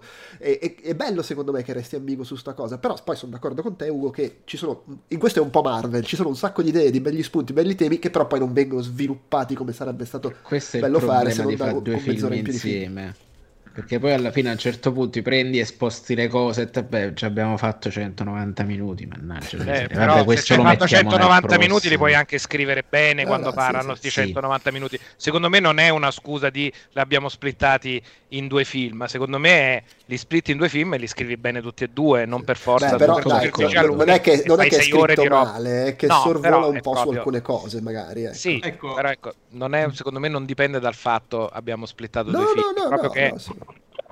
Non so se è una mia impressione, infatti poi io vorrei rivederlo al più presto, lo farò sicuramente su, su un po' sulla struttura, stato il gatto sulla... o è stato dicevo un po' sulla struttura narrativa c'è qualcosa che non mi convince, perché così andando a scavare tra i ricordi di, di una settimana fa mi sembra che nella parte centrale per tipo tredici quattordici volte il figlio minore fa la marachella e c'è la scena successiva in cui il padre gli dice avevo detto di solo una, solo una cosa, di uh, aiutarmi a uh, di rispettare le regole, ma tipo sta cosa è un'impressione mia o succede tipo sette otto volte? No, sono tipo du, due tre volte due più volte. Il finale, cioè una sì, volta eh. per atto almeno, quindi almeno quattro volte. C'è un momento divertente alla fine quando emerge dall'acqua, quando lo salva nell'ultimo momento, che almeno non so se in inglese ha un tono diverso, sì, ma sì. sembra quasi no cazzo il figlio sbagliato. no, no, no. Lì, lì secondo me l'idea ah, voleva, voleva essere che, che...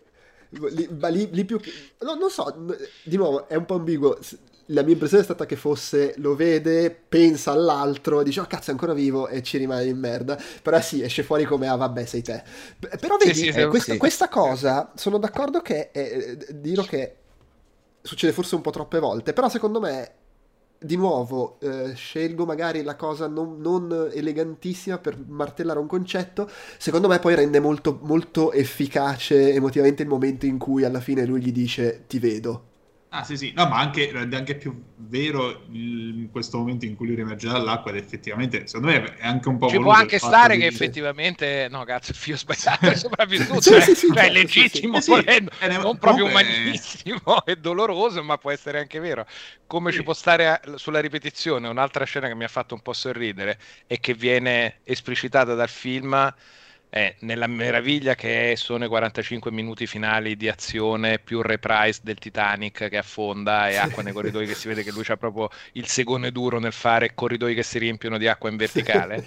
Ma a parte in questo... seguito Abyss, Titanic e questo quello sì, sì, si vede che sta proprio sta là, se solo mi facessero riscendere nel posto delle Marianne per farne un quarto.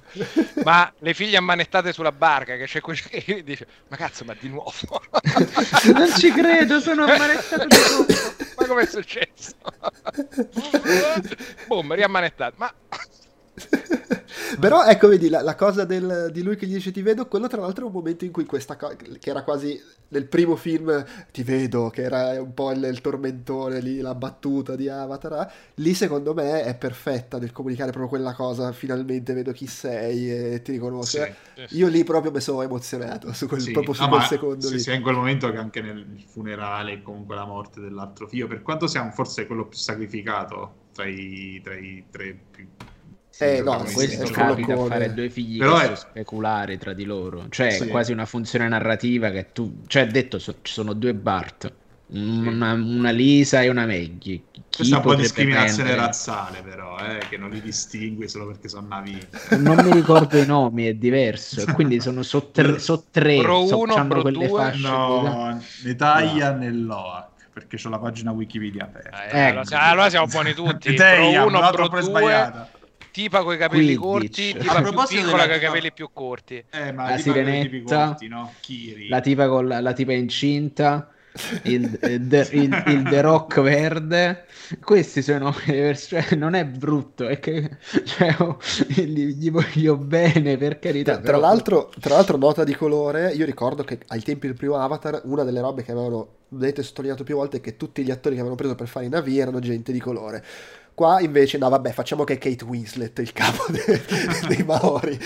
Okay. Perché ci tengo ad affogarla, non ci sono riuscito con Titanic, a sto giro lo faccio. Lei sorprendente pare ormai abbia battuto il record di Tom Cruise, lo sapete questa roba qua. Sì, però attenzione, però atten- attenzione. Sì, però attenzione, non girando scene, lei ha, ha battuto il record di apnea da parte di un attore, non ovviamente il vero record mondiale di apnea, stando fermi sott'acqua, no, non girando scene, cioè non c'è nel film quella, il momento con lei che fa l'apnea, era si nelle parti in cui si allenavano, si allenavano. Esatto. Però comunque eh, nessun attore ha mai fatto più tempo sott'acqua nella Tom preparazione. Cruise, al prossimo sì. Mission Impossible è la eh, volta eh, che ce lo però giochi. Tom Cruise lo faceva tutto mentre si stava infiltrando. Eh, sono bravi tutti eh, a star seduti. Secondo me lui comunque un po' ci... Cioè, secondo me un po' ci rusi. No, lui, probabilmente... Lei questa cosa secondo, secondo me non ha detto ah brava Kate Winslet, ma gli è saluta, salita la carogna eh, nel prossimo cazzo che sto qui. Immagino quelle cose che fa Kate Key, quelle cose offese. No, no, ma ragazzi, cioè, brucia. tre settimane che, fa è uscita che... quell'intervista. Tom Cruise sono tre settimane che sta sott'acqua.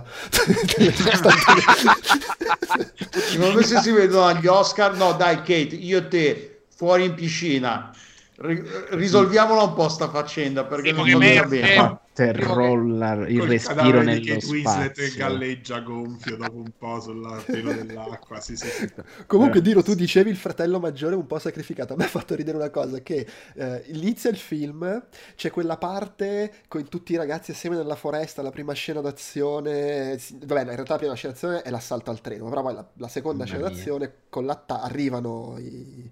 i coso, gli infiltrati e sono in pericolo i ragazzini e arrivano i genitori. Allora io in quel momento lì e io e devo dire anche mia moglie eravamo lì così, eravamo molto tesi, nel senso era ancora un momento del film in cui tipo ero lì oddio aspetta non faranno mica la mossa che ammazzano Sully subito o oh, non, non morirà uno dei figli, mamma ammazzano la bambina. Finita quella scena, dopo cinque minuti ok, questo c'è scritto morte in fronte, muore solo lui. Sì, so. Sacrificato in tutti i sensi, no? Sì, sì, proprio inevitabile. Vabbè, ma che ne moriva uno a me era parsa abbastanza chiara come forbo- la scena iniziale con Zoe Saldana che canta e snocciola il rosario. Ho detto ma è una scena da funerale questa, ecco. eh, Vabbè, però sì, sì, sì. avrei puntato un po' anche sulla figura cristologica de- della ragazzina. Beh, la figura Quelli cristologica secondo che... voi è midichlorian? È madre natura che boom boom. No, vabbè, ma è Ewa, Ewa che ha fecondato. Sì, dai, il... cioè la, la, la, è la figlia dell'albero. Sì, figlia dell'albero. Allora, non so, se è, non so se è la reincarnazione dell'albero ah. o la figlia dell'albero, ma secondo me è la figlia dell'albero. Sì, secondo sì, me sì. è la figlia dell'albero. Secondo me c'è stata una noi non l'abbiamo vista, ma c'è stata una scena tipo la casa due ma... con l'albero che violentava sì, Sigourney Weaver in coma. No, perché diciamo scena. che violentava? Magari era lei contenta di questa Ragazzi, cosa. Eh, io no, io dico invece proprio come nella casa due. Vabbè, cioè proprio con l'albero che dentro, no, però c'è sta la scena in cui la scena in cui che poi a, a, Sul, a Sully va bene perché effettivamente c'è il trasferimento, c'è la scena del trasferimento sì, fallito sì, sì. di Sigourney Weaver in cui, cioè, la, in cui è successa questa cosa, no, no, cioè, beh, in ecco, realtà per non dire... è un trasferimento fallito, è soltanto un accenno di necrofilia. Eh, esatto, il, trasfer- il trasferimento eh, dell'altro è nella di- non è nella direzione che pensavano il trasferimento. Eh, però vedi, anche quello non è super approfondito perché chiaramente quel personaggio lì avrà un ruolo più, più, più sì. forte nel seguito e mi viene da pensare che sia lei il seed bearer che si dice. Eh, però pure quella, io ho trovato mo- molto bella l'immagine di lei che cresce avendo sua madre in coma nella boccia e, e che ce- cerca un contatto da quel punto di vista. Cioè, non lo so, secondo me sì, sì, anche sì. così sia l'immagine del figlio morto negli anemoni, cioè il mandare, eh, sì. eh, quella è un'immagine molto forte, molto bella, devo dire. Ecco, io allora a questo punto dico tre cose. Allora, io il film l'ho guardato, ma veramente, cioè, io super nelle mie corde, proprio me lo sono bevuto, l'ho guardato inizio alla fine così, occhi spalancati, bocca aperta, mamma mia che figata, guarda sta roba, le cose, le rocce volano, wow, è bellissimo, le balene, e ci ho avuto tre momenti in cui proprio gli occhi gonfi di lacrime. Il primo, quando il ragazzino lega con la balena, lì proprio mi sì, sono innamorato, pianto, e quello tra, quello tra l'altro è proprio il momento in cui ma, ma definitivamente comprato il film, e basta, cioè da lì in poi qualsiasi cosa succedesse a me andava bene. E poi quando la, la scena, tutta la sequenza in cui i figli salvano i genitori Della, dalla, dalla, dalla nave che sta affondando e li porta lì, vabbè, lì, vabbè, lì è l'elemento so papà probabilmente, però mi ha commosso molto la cosa dei figli che vanno a salvare i genitori. E vabbè, e poi il flashback alla Black Panther che vede il figlio, va a parlare col figlio morto, pure quello ma steso, mentre invece la scena in cui muore il figlio mi ha lasciato freddissimo. Ah, vabbè sì, perché poi in mezzo all'azione non è che sia proprio eh, sì. cioè, è più quello che viene dopo che è commovente, no, poi per esempio sì, ecco, per come l'hanno sparato è esattamente il punto in cui se ti sparano in un film devi morire, non è che tipo no, ti hanno preso nella panza, vede, di un quando lato. Cade si vede che fa così mentre sta cadendo, esatto, per un attimo. Andato, andato, sì, sì, sì, no, era, cioè, lo vedi, era lo vedi dove l'hanno sparato, dici vabbè no, morto. No, e poi comunque molto bello, come dicevo prima, quando dice ti, ti vedo al, al figlio e, boh, lo so, in generale tu, tutta la, la, la parte... Allora, la, la parte... A me piace che è un film di James Cameron, quindi il film d'azione, che si apre con l'assalto al treno, poi c'è la sparatoria nel bosco e poi c'è alla fine quarantacinque minuti di macello. Di girella sul tavolo proprio fortissima. È, è un'ora e mezza centrale di documentario sulle balene in computer grafica, sì. in cui non mi sono stancato per un secondo, cioè paradossalmente a me il momento che mi ha un attimo fatto dire minchia ancora è quando iniziano a fare a cazzotti alla fine, del tipo ah, ah ancora andiamo avanti con i cazzotti, però anche in realtà anche lì il fatto che nel frattempo mostrava cosa stava succedendo agli altri mi ha tenuto sveglio, però proprio quel momento meniamoci è l'unico momento in cui ero un po' fuori da quello che stavo guardando, onestamente. Sì, però poi essere. appunto succede tutto quel fatto, la, l'affondamento, cosa sì, comunque sì. cioè va avanti, cioè gestisce molto su quel fatto del montaggio, nel senso che non ti vedi mai soltanto una sequenza che fa soltanto quello, ma fa tipo tre quattro cose contemporaneamente, sono tre quattro cose diverse tutte quante. Beh, come è, la battagliona eh sì. Beh, con ma quello la... lì poi è il momento, la scena della mi... caccia che... alla balena mi mamma mia girata, come... ma è, il è momento cosa che dici tu, Francesco, è quello che dicevo prima, cioè perché poi mentre loro si scazzottano c'è cioè, però in realtà il momento che mi ha menzionato molto sub- subito dopo dei figli che li salvano, perché perché Cameron non è Kevin Feige, cioè lui ti sta a raccontare comunque qualcosa in quarantacinque minuti d'azione, non è che mette il film in pausa, esatto, perché adesso per, per mezz'ora deve esplodere l'astronave. È leggibilissimo, oltretutto, che è veramente un merito incredibile, perché sì. succede un gran casino ed è sempre è tutto, tutto chiaro. Sì, sì, sì. Non, no, ma sul fatto fare... che ti debba raccontare qualcosa, a meno che anche... non sia regolata di merda l'illuminazione. quello, quello non è nel controllo di Cameron, è... solo sta ancora cercando un cinema. Aveva il potere di cagare il cazzo al singolo proiezionista dicendo no, guarda che sta roba me la devi regolare bene, se no ti cionco le dita. Uno ce n'è stato che veniva in Italia, guardiamo la prima, no, no ragazzi, no così non me lo proiettate, o così o niente. Che usciva, entrava dietro la cosa, la proiezione, e va, vi sposta di ciccio. Fai fare, fai, fare i bamb- fai fare i grandi. Posso, posso fare una battuta che non lo voglio chiamare buco di sceneggiatura, però è una roba che mi sono chiesto e mi ha fatto sorridere. La balena reietta, sì. Cioè il problema che viene disconosciuta perché pensano che si sia mangiato un po' i navi, che abbia... No. Nel, nel casino no, no, abbia ha scatenato ucciso. L'aggressione. Lei è tipo per, porco rosso, lei è l'unica sopravvissuta. E, e, e, e si è incazzata e ha organizzato un attacco alle, alle, alla nave dei pescatori come vendetta, rabbia per quello che era successo, e per le balene che avevano già deciso filosoficamente di non combattere, di non commettere violenza, questa è una cosa che, cioè a prescindere dal fatto che fosse motivato, tu questo non lo devi fare, fuori dai coglioni. Ma sicuro, infatti, io, io l'avevo capita in maniera un po' diversa. Io l'avevo capita che era tipo lei, lei portava l'onta di quelle morti, un po' come tipo Porco Rosso, che è l'unico Beh, sopravvissuto e, del suo protone. Quello, cioè, quello che dice è che lui facendo questa hai cosa portato, ha fatto morire tutta quella gente, morte, esatto, con in più l'aggravante che era una roba che non ti dovevi permettere di fare. Ok, ok. Beh, quello okay. Lo, il padre alla fine lo dice però quando hanno la discussione. Eh no, è solo lui, eh. Cassa, è solo lui, è solo, solo, quella. Lui. Solo lui? È solo sì, quella, sì. Esatto. Quindi pensa se si incazzassero tutte le balene, altro che eh, cacciano. Raga, ma che vogliamo fare che nel terzo non ci sarà il momento in cui riescono a convincere le balene a combattere? Il momento Ewoks. Vediamo il plankton, dai. Tra l'altro anche il padre lo dice, lo spiega, nel, sì, quando sì. il figlio il figlio sbagliato va a, a, sì, sp- a spiegare, ma no, non, è, non ha ucciso veramente, e lui gli spiega quello che doveva morire, al padre quello, quello come sono andate morire. le cose, e lui dice ma no, guarda che lo sappiamo, lo sappiamo benissimo come sono andate le cose, e, la, e l'hanno bandito proprio per quello, è come se le avesse ammazzate lui quelle persone. Sì, sì, sì. Cioè, sì, sì, sì. Hai... E secondo me è, è un momento molto, quello è scritto bene, nel senso che mi è piaciuto molto, come io me la, mi aspettavo che ci fosse magari lo, la cosa, ah, ma sì, l'abbiamo incompreso, invece no, lo sappiamo benissimo come è andato, sì, sì. Ha comunque è andato incontro quello che gli era stato detto, e anche se non ha materialmente ucciso lui, le, i navi e tutto il resto, è come se l'avesse fatto agli occhi. Ma quindi del... è reietto due volte adesso? Eh, tre, quattro, sì, cioè, sì, è recidivo. No, se, secondo me il fatto che il reietto prima lo assolve dal fatto che adesso può fare il cazzo che gli pare. Più che altro non ah. cambia un cazzo, cioè è un esci, esatto, esci gratis di prigione. Tra l'altro questi balenieri. A, a me è piaciuto anche il fatto che la cosa della comunicazione fra i navi e le, e le balene, la prima volta che la vediamo è lui che gli risponde, che gli dice ma cosa hai fatto? E lui, no, mi fa troppo male il ricordo, non c'ho voglia di dirtelo. Lascia bene, lascia bene.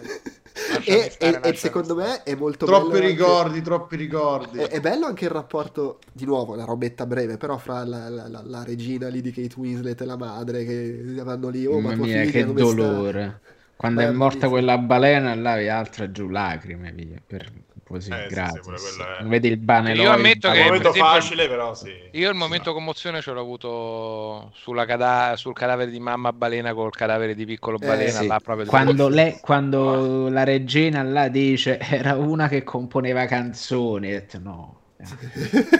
Sì, perché poi è bello perché è lì morta e c'è il figlio che gira attorno, stacco, arriviamo dopo, è morto anche il figlio, sì, certo. Di dolore, perché il figlio è morto di dolore, e quella è la roba che ti strazia, sì, sì. Che beh, ma poi in, in generale eh, eh, beh, ecco vedi, anche questa è una cosa che è molto buttata lì, che però c'è come si è evoluta la, la cosa degli umani che arrivano a, sp- a spaccare tutto, a parte la scena di, dell'atterraggio dell'astronave che nuclearizza, cioè, sì, un... quello già ti dà il to- quanto sono cattivi gli umani, no ma adesso riatterriamo duecento chilometri di Amazzonia bruciati in un istante solo per l'atterraggio, scene di miseria, e poi la tipo... Madonna, ragazzi, no, allora ragazzi, ma non caponate. È che siamo più qui se a non fare... vi ricordavate quanto siamo stronzi, ve lo ricordiamo adesso, e, e poi tipo non è che siamo più qui a fare, a fare i minatori, no no, abbiamo bisogno di un, uno ci abbiamo bisogno di un pianeta nuovo, due per pagare l'operazione ci abbiamo bisogno di un pianeta nuovo, ammazziamo le balene per prendergli la ghiandola, bolliamoli il resto, non ci facciamo niente col cadavere, pigliamo solo sta ghiandolina. L'olio della balena è proprio uno eh, a uno sì, a livello quello. Storico, ma come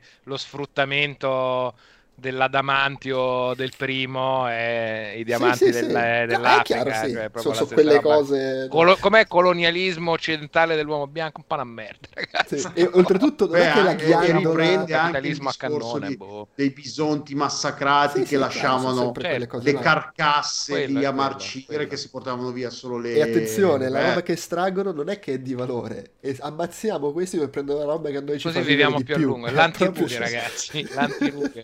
Ma poi così è una boccetta così, ma cioè, l'antirugo pe- pazzesco. Allora, sapete perché, e attenzione, c'è un elemento in più.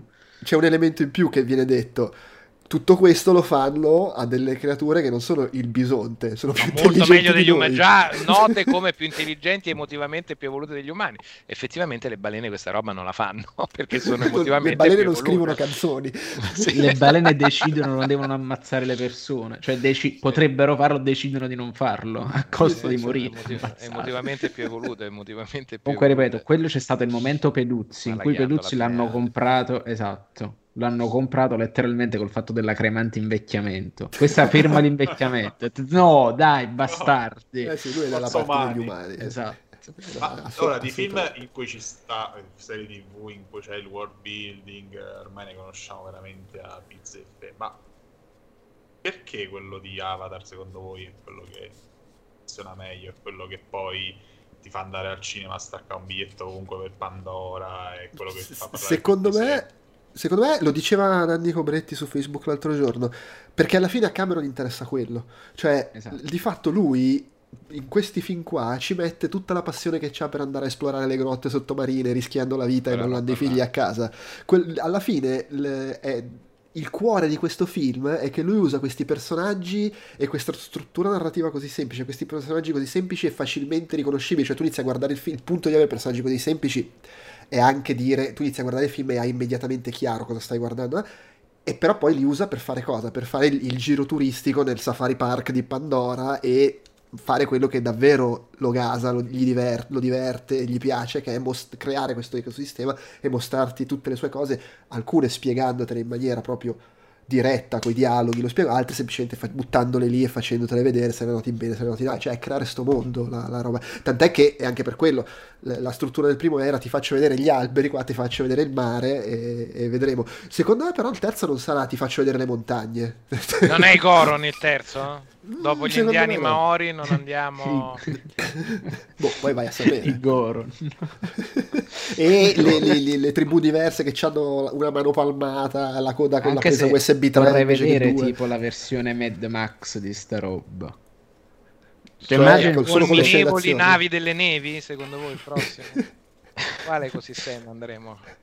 Voglio vedere il deserto. Il deserto con questo lungo assalto al treno con la roba così. No, ma e poi e tu... si muovono come le lucertole, sai quelle nel deserto con le zampe al terra, le, le squame. Esatto. Beh, io non ho la minima idea di cosa farà, però il film si conclude, cioè il finale, il film sembra dire che no, che il prossimo non sarà andiamo dall'altra parte, perché c'è il capo de- degli acquatici che dice no no no, tu adesso stai qua con noi, non è che te ne devi andare perché sei arrivato qua e hai creato sto casino pezzo di merda.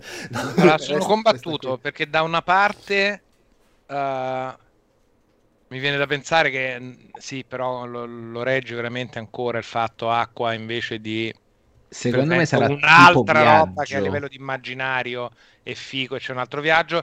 Dall'altra mi viene da dire lui è talmente l'ossessione di Cameron, come dicevamo prima, è per l'acqua, eh, Titanic eh. e Diabis e questo, cioè veramente la scimmia fortissima, ed è anche la ragione per cui secondo me questo è anche un attimo più riuscito di quello precedente.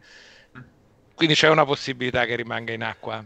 Però io mi aspetto, un, mi aspetto un mix, nel senso che allora, comunque eh, se sì. il punto del prossimo film è ok basta, adesso facciamo la guerra, eh, ci sarà di nuovo anche l'elemento, riuniamo tutte le tribù e magari, magari c'è tutta la parte stile heist movie di mettiamo assieme la cumpa.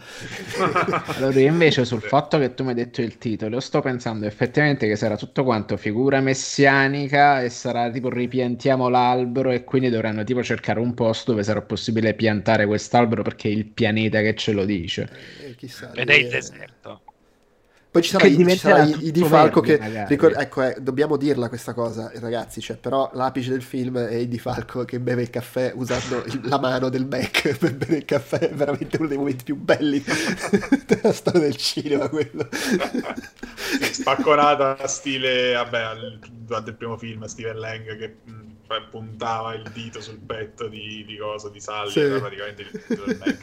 Ma io però c'ho pure una mia teoria su sta cosa di Pandora, perché alla fine se ci, se ci pensate, cioè non è che sia tutto molto diverso dal nostro pianeta, cioè una, co- una cosa che ho sempre pensato fosse un limite di Avatar è che alla fine il design delle creature non è che fosse eh sì. molto più, ma al di là del fatto che sì, non, noi non abbiamo i draghi volanti però eh, il cavallo a noi c'ha quattro zampe, allora ce n'aveva sei, eh, la pantera eh, a noi c'aveva il pelo, là invece c'aveva semplicemente la pelle lucida, ehm, ci stavano i simili elefanti, i simili bufali e cose del genere. Qua alla fine che ci stanno? Ci stanno le balene, quindi è tutto molto somigliante al nostro pianeta, però tutto molto più amplificato, in più ci sta pure questo elemento del, del, che forse è il nostro desiderio forse un po' recondito, di questo legame con la natura che noi non abbiamo, non abbiamo mai avuto forse, se non quando eravamo delle piccole scimmiette e forse quindi pure...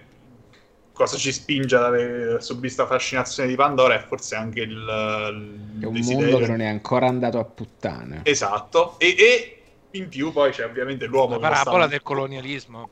Esatto. Eh, sembra sia molto diretta quella roba là. Sì, sì, molto, sì, sì, assolutamente. Con in più il fatto che lui ha tutto un gusto tutto suo nel mostrare le morti violentissime degli esseri umani. Io non ho mai visto partire un applauso per un braccio amputato, qui è partito l'applauso. Boh, ma quello era una merda, giustamente. Beh, se frequentassi di più Momento i festival H. del cinema horror del fantastico, ah, ne avresti visti parecchi di applausi per braccia amputate. Io c'ho un'altra teoria su sto fatto, no, perché è Pandora e perché non è un altro posto. Secondo me lui a un certo punto si è posto il problema che la, della C G I, ovvero le interazioni, nel senso, come riesco a rendere credibile una creatura in C G I, a farla interagire con un mondo reale, con la persona reale. Lui ha fatto, ha fatto il, il giro inverso, cioè lui ha preso ha, ha, ha fatto come se tutto, ha trattato tutto come se fosse irreale, e di conseguenza ha detto così deve, con, devono comunicare per forza, perché è tutto quanto nello stesso modo virtuale in cui pu- pure gli esseri umani, cioè c'è sta una cosa, tu a un certo punto quando vedi i primi trailer dici ma gli esseri umani sono persone vere o sono renderizzati? E c'è sto dubbio, perché sono fotografati tale e quale, non è che ci sta... Tipo, vabbè, cioè, eh, eh, tu, eh, tu dici la, que- la domanda come faccio? La risposta è c'ho i soldi e il tempo. C'ho, c'ho i soldi, il tempo io lo considero un film in C G I dove gli elementi umani sono degli inserti, cioè l'effetto speciale tra virgolette, esatto, sono sì. i pochi plate e shot con degli attori e esatto. eh, delle robe, ma eh, per me è un film, lo considero cento per cento C G I, anche se ci sono dei pixel che sono degli attori ripresi in qualche modo e poi comunque con un passaggio e pezzi que- di location qua e là, ma proprio pezzi. Il problema ci sono pezzi st- di location veri? Eh? Cioè eh, ci sono pezzi di set c'è. ripresi? È come quando tipo ci sta la location delle montagne che volano e dite oh guardate questa qua è la montagna reale, ci abbiamo photoshoppato il fondo e diciamo che si vede il cielo adesso galleggia, cioè ha fatto, ha fatto il giro inverso e io digitalizzo tutto così. Ma va me anche quelle montagne si sì, presi degli elementi reali, ma non immagino no, neanche no. che sia un plate della Cina cancellato, penso che no, sia no, hanno, preso... hanno, gi- hanno girato tipo sì. mh, anche per un bel po' eh, in, in Nuova Zelanda. E ah. poi hanno photoshoppato tutto. Hanno messo tutto, cioè, ma infatti la cosa allucinante è questa, è questo il, che è figo. Per, per assurdo, il fatto che la resa finale sia sembra tutto in C G I è ovvio, è perché è tutto comunque fotografato e ritoccato per dare uniformità, e a quel punto certo. è naturale che l'uniformità la dai verso la C G, visto che è, è la maggior parte. Esatto. Ma in realtà ci sono comunque attori, c'è il performance capture, eh, c'è la, la, la party in location Nuova Zelanda, eccetera, ed è tutto uniforme come secondo me niente altro, in una maniera esatto. folle. Non, mi, non, non, non, non ricordo un momento in cui ho pensato ma aspetta, qua si vede che è l'attore, mentre esatto. là si vede che è il pupazzo. Esatto. Allora, sai un po' chi me lo fa questo? Me lo fa il Michael Bay di Transformers tre e cinque. Sì, cioè che riesce allora... secondo me a avere questo eh, quest, questa diciamo omogeneità di visualizzazioni digitali e effetti reali per trasmetterti questo senso di flusso costante. Non è che dici oh, cioè, re, pre, altro esempio dove, in negativo però uh, Jurassic Park il dominio, ne parlammo tipo con te Diro, c'ha le interazioni che fanno cagare per un film del duemilaventidue, imbarazzanti, cioè sembra veramente che fai che, che sta a succedere, ecco questo, cioè questo invece è lo stato dell'arte di sto fatto, che passa sì. per il giro opposto. Invece di metterti un pupazzo che deve muoversi in maniera contestuale, io contestualizzo il mondo al pupazzo, cioè è, è fuori di meluna ed è bellissimo tra l'altro. La, la, le, le riprese in Nuova Zelanda sono state alcuni mesi, però col fatto che stavano girando i due film assieme, quindi non è che è tutto solo per, per il secondo. E tra l'altro questo sono state anche interrotte dal Covid, eh, e uno dei problemi è il ragazzino, il, l'umano, perché loro l'hanno scritto, quando l'hanno scritturato cioè aveva quattordici anni, e chiaramente il ruolo è scritto per un, per un ragazzino secondo me, solo che questo ci ha avuto la, la, la botta di crescita improvvisa con di mezzo il Covid, tant'è che a un certo punto Cameron, so che ha, ha, sentivo che ha proprio scritto una lettera al governo della Nuova Zelanda dicendo ragazzi questo ci sta crescendo, se non ci lasciate girare dobbiamo rifare tutto quello che abbiamo già girato.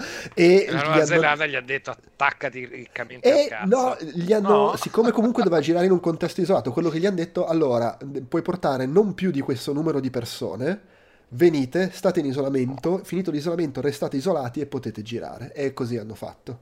e sono riusciti a finire di girare la parte, vabbè, perché comunque sai, gli porta a fare.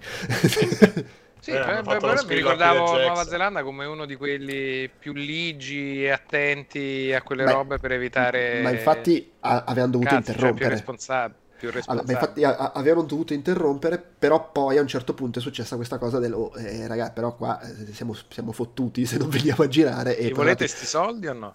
De, questi però... ragazzi fanno lo sviluppo uno in un attimo. Infatti lui, so...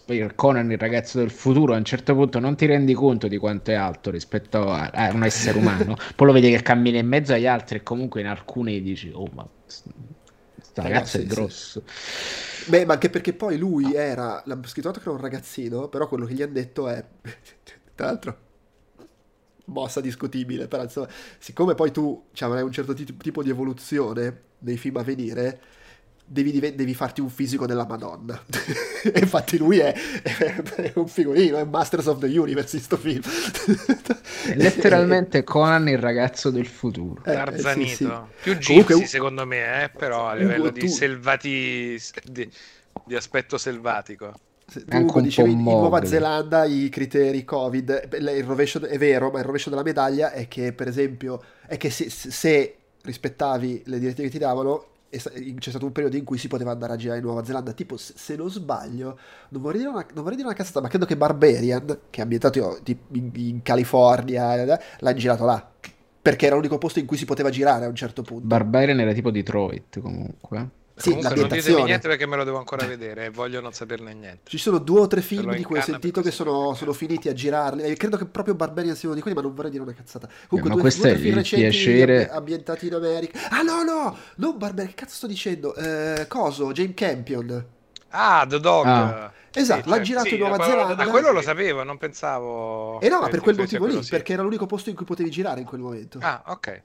Pensavo ah, fosse sì, scelta sì, sua sì. Perché lei è, è no. di là e quindi sti cazzi io i film li giro da me, sti cazzi dell'America, come Kubrick che girava il Vietnam in Inghilterra o tipo i Simpson che di per fare le mucche disegnavano le macchie nere sui cavalli bianchi e se dovevano fare i cavalli legavano insieme un po' di gatti, no? I Simpson, esatto, sì, e, ma comunque sì sì no, ma mi ricordo il fatto della Nuova Zelanda e poi la boh ma ci vuole per fare quelle distese vuote completamente con quella natura che è soverchiante in quel modo là, vanno a cercare un posto che non è stato sputtanato dall'America, quindi è divertente. No vabbè, beh è chiaro, poi comunque tu giri là e poi ci appiccichi le rocce volanti, ci, ci viri la fotografia per adattarsi, alla fine concettualmente non è diverso da Mad Max Fury Road, è tutto girato con gli effetti pratici, tutto fatto, però non c'è quasi mezzo fotogramma in cui non ci stia dentro della computer grafica per dargli quel look.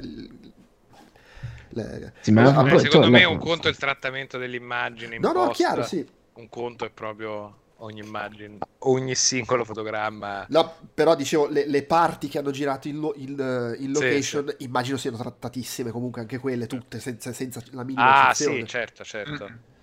Eh, Sigourney Weaver, parliamo un attimo di sto fatto di prendere Sigourney Weaver per sessantenne per interpretare il ruolo di sua figlia quindicenne. Allora, per me è viziato per come l'ho visto io ovviamente dalla mia ma la doppia lei? Sì, non è che la doppia sì. Lei ha, fa- ha fatto lei e... il performance capture e oh, quindi eh, sì la voce è sua doppia... Beh, e... esattamente e... come il performance capture riscala le dimensioni per metterle dentro quella di una ragazzina, la sua voce ha un trattamento per cui non è una voce di una sessantenne in originale, ma è no. una voce ringiovane, cioè trattamento audio di mix però, audio che vai a però fare. Però non, non, è, non è una voce da... Cioè secondo me ci sono proprio dei momenti in cui lo senti che è Sigourney Weaver di sessanta anni che sta parlando. In italiano non lo, in italiano, questo, italiano questo ovviamente non lo avverti. Tutto. Secondo me questa cosa qui è la grande promessa e possibilità reale data dalla performance capture, per cui se un'attrice è brava, un'attrice è brava a prescindere dal suo corpo, dalla sua fisicità, dalla sua età, ti riesce a tirar fuori un ruolo, dei movimenti, delle idee che sono quelle di un personaggio più giovane, e quindi è effettivamente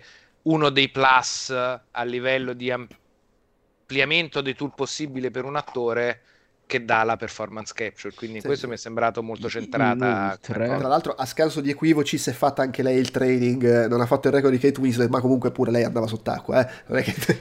cioè deve stare la performance capture e la sua, stai sott'acqua sì, come sì, gli altri, sì, poi sì. Cioè abbiamo il rig fatta... che viene scalato e stai dentro un modello di un personaggio più giovane. E si è fatto l'allenamento di rallentare il cuore per trattenere il respiro per minuti, eccetera. Vai Francesco. Col fatto che comunque è diventata la figura messianica, il fatto che sia sostanzialmente un'anima antica ha il suo senso a questo punto anche narrativo, che, che sia lei reincarnata, no, per carità, ci sì, cioè per eh, me quindi sapere cosa ci fa, cioè, il film dopo, ecco. Sì, probabilmente ecco, questo perché deve essere semplice.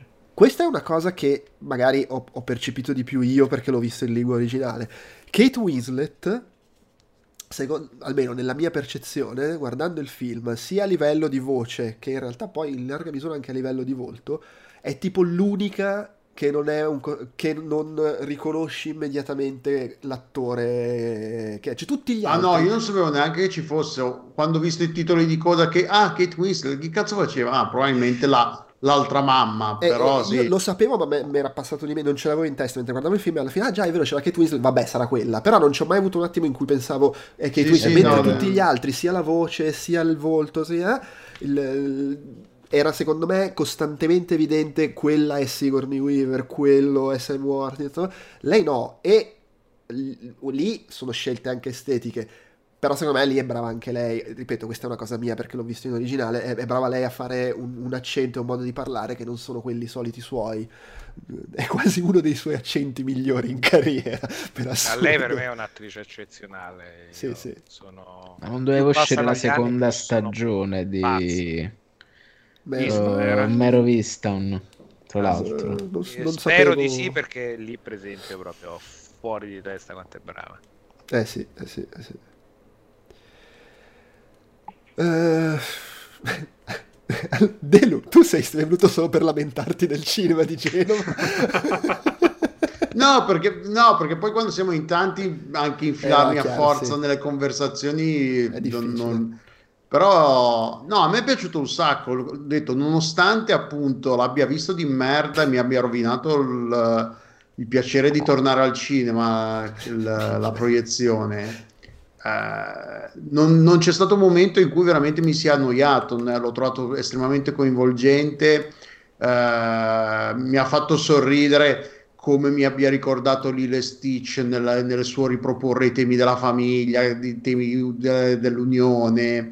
Mi ha fatto, mi ha esaltato quando finalmente eh, il personaggio eh, di Zoe Saldana si incazza come una iena e comincia a spaccare culi a destra e a sinistra. eh, secondo me è un, fi- cioè, è un film della Madonna, non, eh, non mi sembra che l'abbiamo detto se ci è piaciuto o no finora.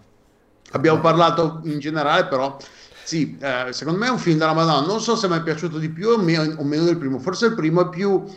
Cioè, purtroppo, purtroppo, no, un cazzo purtroppo, il primo l'avevo visto all'IMAX la prima, volta, la prima eh. volta, a Waterloo, a Waterloo a Londra, quindi anch'io. Anche a livello estetico aveva avuto un impatto estremamente diverso. Io mi ricordo chiaramente come quando ci sono le scene di volo del primo... ero proprio in estasi, pro- tipo ah, che mi, mi dimenticavo di respirare, tipo quelle cose, quei momenti di, di, completa, di, di coinvolgimento tale co- e, e totale che ti dimentichi di fare una cosa vitale per, un, per, per qualche istante. Qui purtroppo non c'è stato, appunto perché l'ho visto in queste in condizioni non ottimali, però è un film che cioè, dura tre ore e venti, dura quanto dura? Dura, dura più di dura più di tre ore e non ti accorgi per un attimo che, che dura tre ore, eh, se non fosse magari che bevi troppa acqua e ti scappa da pisciare o quello che c'hai fame, cioè, però sono son tre ore sulle due dura. Eh, appunto, però sì, secondo me è un film della Madonna, riesce a fare eh, io, stranamente a me non ha, non ha commosso, non, non ho trovato co- io che piango per qualsiasi puttanata eh, non mi ha commosso in, alcun, in molti momenti per, ma non perché non mi abbia coinvolto emotivamente, però non, non l'ho trovato da piangere. Ci sono però state del, delle scene belle al punto da farmi venire le, le lacrime agli occhi, tipo quando ci sono le balene, quando vanno per la prima volta nell'acqua, quando corrono nella, nella, nella giungla loro, che, ecco, quando parlavate del discorso che non si vede mai, non si nota mai lo stacco tra personaggi umani, quindi attori in carne ed ossa, e controparti dig- dig- digitali, quando corrono nella, nella, i bambini nella foresta, non c'è un, un attimo in cui dici quello è vero e quello è finto. È, la realizzazione tecnica è di una perfezione, ta- di una qualità tale che non noti mai la differenza, non c'è un momento che ti tira fuori dalla, dal, dal, dall'esperienza, dal, dal film, che ti fa che ti fa pensare per un attimo, ok, questo è finto, perché è tutto curato a un livello che tale che, ti, non, che, che, menta, che, che mentalmente il tuo cervello registra tutto come vero. E per, tornando, per tornare al discorso che faceva Diro prima sul perché Pandora ti, ti, perché Pandora ti porta dentro come non, non ti porta dentro altri, perché di mondi inventati al cinema ne abbiamo visti tantissimi, ne vedremo tanti altri, perché Pandora ha, questo, ha questa forza trasportante così, così trascinante e, e irrefrenabile, mentre altre, altri film non ce l'hanno, proprio per quello, perché in, non hai mai il momento inconscio, più o meno inconscio, che ti fa dire no, questo non è vero, ed è merito di Cameron e di tutti quelli che ci hanno lavorato. Sì, ma poi non è, so, non è appunto, anche nel senso, non è solo il fatto che a livello di, di tecnica, sì sì, no, non è anche, solo, anche, solo tecnica, anche in, in, giu- in genero- è anche ingeneroso fare il paragone, perché comunque nel senso noi vediamo tanti film Marvel che sono molto sotto a livello tecnico, però è anche vero che sono fatti molto più in catena di montaggio e con meno investimenti sia, live- sia in termini di tempo che di soldi, per cui è anche un po' ingiusto fare il paragone rispetto Beh, alla, ai margini che... il biglietto lo pago uguale, no no, però intendo cioè a livello tecnico è infinitamente superiore, c'è anche un motivo per cui lo è a livello di, di produzione, dico questo, però poi c'è anche il fatto che Cameron è uno che ste robe le sa fare molto meglio e, e non è, cioè qua non è il regista indie che sa fare bene le scene di dialogo e poi alla seconda unità bravissima fa fare la scena, cioè, qua è un regista che ha una sua visione, che le cose le sa fare in una maniera incredibile, e soprattutto, cioè, secondo me Pandora e no, poi Pandora funziona cosa, perché no. Poi uno, uno può non sentirla questa cosa, perché poi è anche personale, però secondo me Pandora funziona perché il livello tecnico è fuori di testa, ma poi perché Cameron è bravo a raccontare le cose facendole vedere attraverso gli occhi dei personaggi, mettendoci un senso, un'emozione, dando un funzione, una funzione a ogni cosa a livello narrativo, emotivo, eh, pratico, di world building, fa tutte queste cose assieme. In questo senso, pur essendo molto lontano sotto mille altri punti di vista, è un regista spielbergiano, cioè uno che la, la, la, la messa in scena spettacolare ci dà un senso, ci dà un cuore, un'emozione, tutto, e questo conta. Poi tu puoi essere più o meno eh, affine, eh, sentirlo più o meno nelle tue corde. Io mi rendo conto, ce l'ho enormemente nelle mie corde, per di più qua parla di famiglia, che io ho quaranta anni, la bambina piccola, lo sento tantissimo l'elemento di genitorialità, e quindi proprio mi sono gli ho aperto, Tom, vieni, vienimi dentro James, e me lo sono bevuto tutto, e visto che lo chiedevi, è probabilmente insieme a Licorice Pizza il mio film preferito di quelli usciti quest'anno in Italia. Eh, Licorice Pizza, che è una roba completamente diversa, anche seppure lì ci stanno gli adolescenti al Licorice, centro. Quindi Licorice Pizza conta come film uscito nel duemilaventidue, eh per sì, il nostro best gennaio. Of dell'anno è uscito eh a gennaio, sì, in Italia, anche se io l'ho okay, visto prima perché era uscito prima, però è di gennaio. Cioè, guardalo come falsa le classifiche subito, io già lo stavo no escludendo. No, perché per dire, io c'ho, ho combinazione, ho una, l'unica lista che ho su su Letterboxd è il best of du- del duemilaventuno di Patrick Willems e lui c'ha Licorice Pizza su, no, perché, su quella lista, perché, perché è un film del duemilaventuno, è un film del duemilaventuno, solo che in Italia, però per noi italiani conta il duemilaventidue, ok, va eh, bene, quindi eh sì eh sì eh sì Eh, per cui no, sì, cioè io l'ho, l'ho, l'ho amato, mi rendo conto che al di là di, delle tante cose belle che ha, che ho elencato e che secondo me sono in larga misura oggettive, poi c'è questo, appunto, questo elemento personale di essermi trovato enormemente in sintonia. Vabbè, ma per forza, cioè non, non, eh, non mi ricordo con chi, cioè l'arte o comunque la, l'espressione artistica non è una, una, una scienza esatta, una formula matematica che ci metti eh, tre quarti di, sc- di scene d'azione, un quarto di di dialoghi e viene sempre fuori lo stesso film, quindi cioè, anche a livello personale, come Io mi, per dire un, un esempio, c'è un, un film di, di diversi anni fa, eh, c'era un film che mi erano stati tremendamente sul cazzo tutti i personaggi, non c'era stato verso di farmelo piacere, un po' come è successo recentemente con West Side Story. Non sono riuscito a farmi stare simpatici due personaggi e il loro rapporto, e il film non sono riuscito a godermelo. Cioè alla fine non Beh, puoi è, è normale. farti piacere una cosa perché... Eh, non entri in sintonia, vabbè, ne riconosci. Per forza è il bello dell'arte, se no saremmo tutti sempre eh, d'accordo appunto, su sì, tutto sì, allo stesso livello. due più due fa quattro e boom, che cazzo lo facciamo a fare un podcast a fare per dire che due più due fa quattro? Tu sei d'accordo? Sì, effettivamente ho fatto i calcoli, due più due fa quattro. Poi puoi, puoi, ah, puoi, puoi apprezzare la messa in scena, puoi apprezzare, puoi apprezzare che tecnicamente sia fatto bene, se non ti piglia non ti piglia. Ultimamente sì. mi sono sì, reso, sì, esatto, mi sono reso esatto. conto con mia moglie negli, negli ultimi mesi, insomma non so, gli ultimi mesi, che lei proprio non ce la fa quando disprezza il protagonista. Non, non, eh è, no, ma infatti tipo, anche eh, è un... coso, Diamanti Grezzi, no, a eh, metà si è alzata e se n'è andata.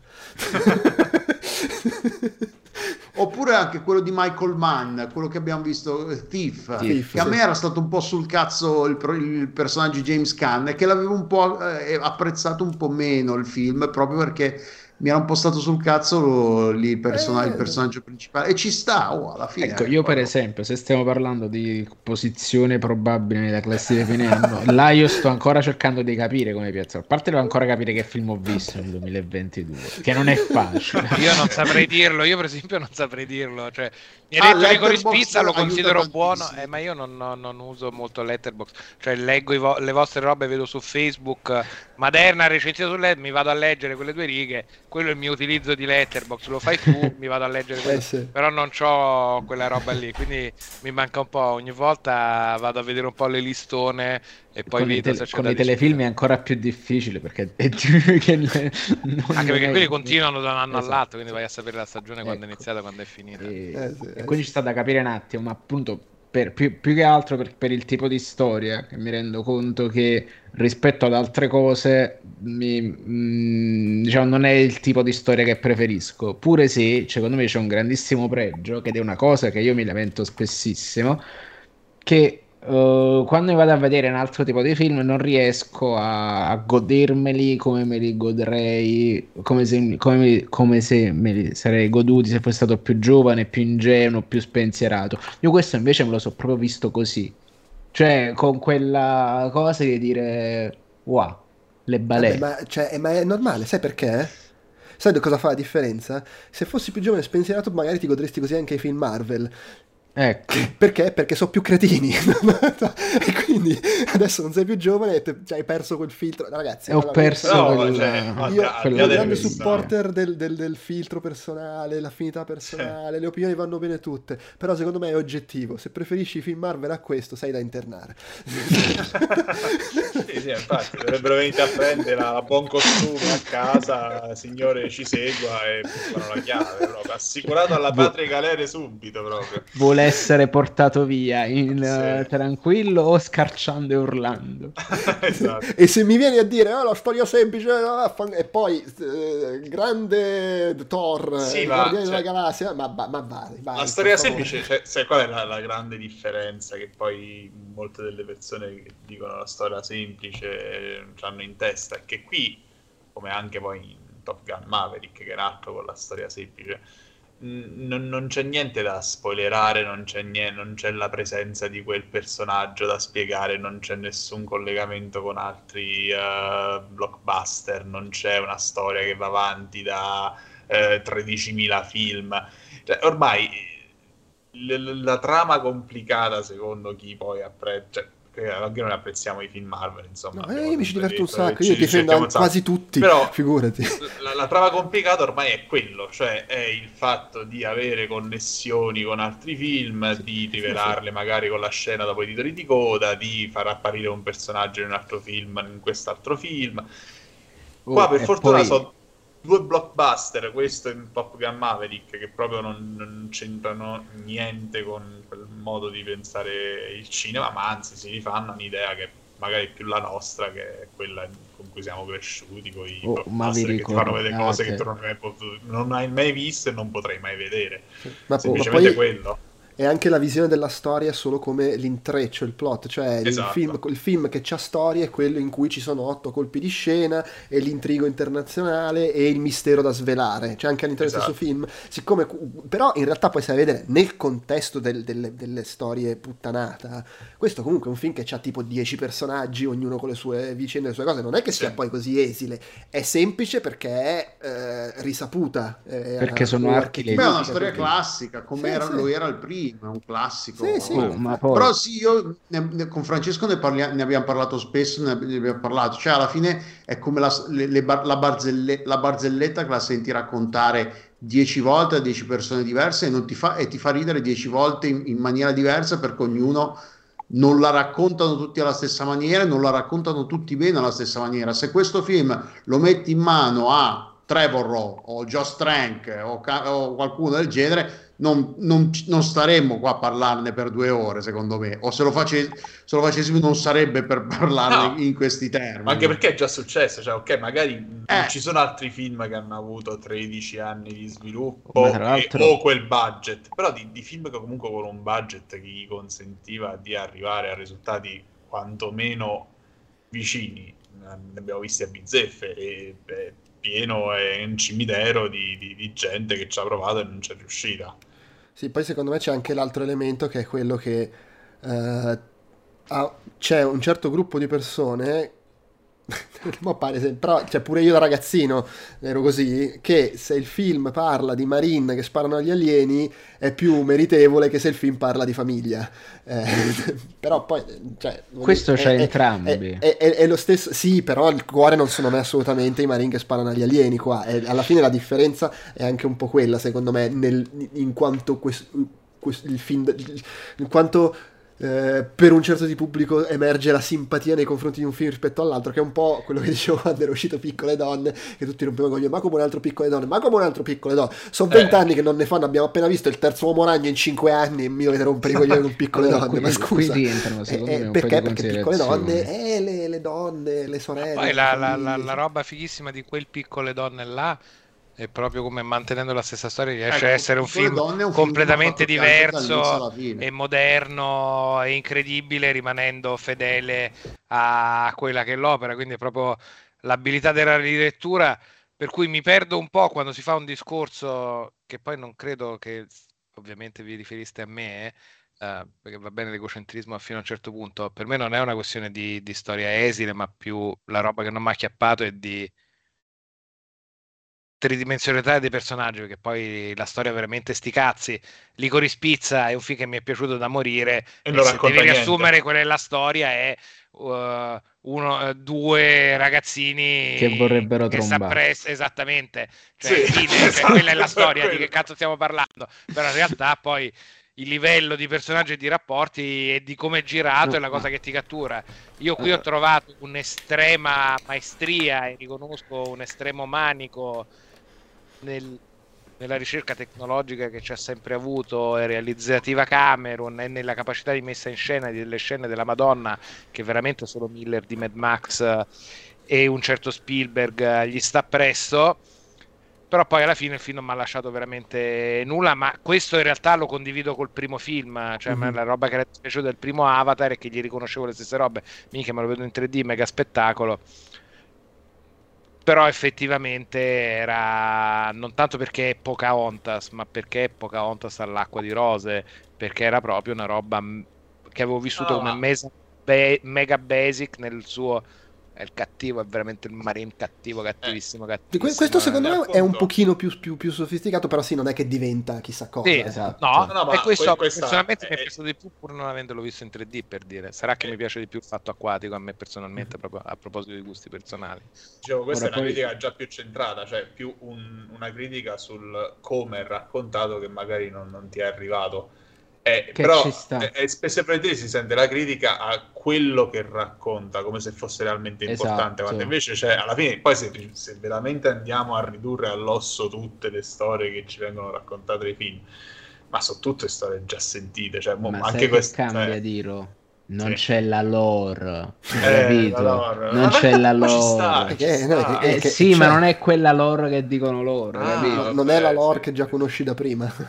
Eh, esatto. E poi sulla grande maggioranza dei film moderni seguono la struttura dei tre atti vabbè, sì. inventata ragazzi, da Don ma dall'antica Grecia che Don siamo Simpson. Appresso ai tre atti. Però sì, appunto, cioè, appunto, dei prod- quel produttore negli anni ottanta con l'high concept che c'era. Il, insomma tutti, gli, tutti i film degli anni ottanta aveva, la stragrande maggioranza aveva questi, questa struttura in tre atti e ma che trama c'aveva Comando yeah, ma, ma soprattutto che trama c'aveva Alien il primo eh, e poi appunto, qua, camionisti no, nello spazio ma poi no, questa qua ci tengo a sottolineare non è una critica a Ugo ma sono le critiche a quello che vedo su internet cioè questa è una trama semplice Tenet, non ci ho capito un cazzo. Ma allora, che vuoi? Allora. No, perché poi è quello, eh, la trama è semplice e poi tipo la stessa persona due giorni di discussioni perché non, non ho capito cosa succede nel film perché non è spiegato bene, nonostante sia spiegato tre volte. Tre volte, esatto. Vabbè, però insomma, per, per me la cosa importante, ribadisco, cioè non mi puoi rompere il cazzo che c'è la trama semplice questo e poi viva Avengers, vaffanculo. Ricordiamo essere la stessa trama di Ritorno al Futuro parte due ripetuta cinque volte ma nello sì. stesso film sì, sì, sì. Ah, ecco perché? Con ma, per, ma perché? Passature... Ragazzi, ma poi perché? Perché alla fine quello che conta è che uno non lo, non lo ammette, ma quello che conta è quello che dicevamo prima, io mi trovo in sintonia, non mi trovo in sintonia. Se un film non ti piace per qualsiasi motivo, improvvisamente ogni microcazzata diventa un buco di sceneggiatura fondamentale. Se il film sì. ti è piaciuto, ti è divertito, no vabbè, ma ste cose non sono importanti. Inoltre ci sta sempre comunque una grandissima malafede di gente che sostanzialmente ripete a macchinetta senza nessuna cognizione di causa l'opinione figa su internet e quindi vaffanculo appiattiamo la discussione con delle frasi slogan e così sì, vince la destra. A proposito di appiattire ai minimi tempi la discussione finale, ecco lì che vince la destra quando c'è un'assenza di spirito critico, di iniziativa personale, allora è un sistema, allora se non una moltitudine, allora fa comodo il grece. Ma Ava- The Way of the Water è piaciuto a Cooperlo? Dove gliel'abbiamo chiesto, ha postato. Non lo so. Dobbiamo chiedere, dobbiamo chiedere. È così che vince la destra tra scroscianti applausi per citare un film come La trama complicata. La grande scrittura di George Lucas, per citare la, le grandi qualità di scrittura di George Lucas. Scrittura di livello. Veramente complicate, oltretutto, se devo essere sincero. Mamma mia. Va bene, c'è altro? Siamo, stiamo sfiorando le due ore peraltro eh, beh, io non vedo l'ora di rivederlo. Aspetta, ormai me lo rivedrò a casa perché, perché se torni a vederlo alla Fiumara e poi eh no alla Fiumara non ci torno perché non voglio rischiare di rivederlo di merda. Stavo guardando se in, nelle altre sale circuiti di Genova c'era, ci fosse un'altra proiezione in lingua originale ma non mi sembra che ce ne siano. Tra l'altro non, temo che non ci saranno neanche The, The Fabelmans in lingua originale, quindi quello lo vedrò quando esce, perché io piuttosto che vedere i film doppiati non li guardo. Io devo, devo eh. dire che dopo le feste quando torno a casa, se, secondo me se becco uno spettacolo, cioè io c'ho anche il problema che ho fin da tre ore, devo, per me è complicato incastrarlo da qualche parte, però se, secondo me se riesco torno a guardarmelo. No, se, cioè, se riuscissi a trovare in un altro cinema in lingua originale eh, oppure a sto punto aspetto che esca il Blu-ray Uh, oppure che esca su Disney Plus o Sarcasm me lo guarderò perché sono proprio curioso di rivederlo con, con, con la luminosità e coi colori cioè.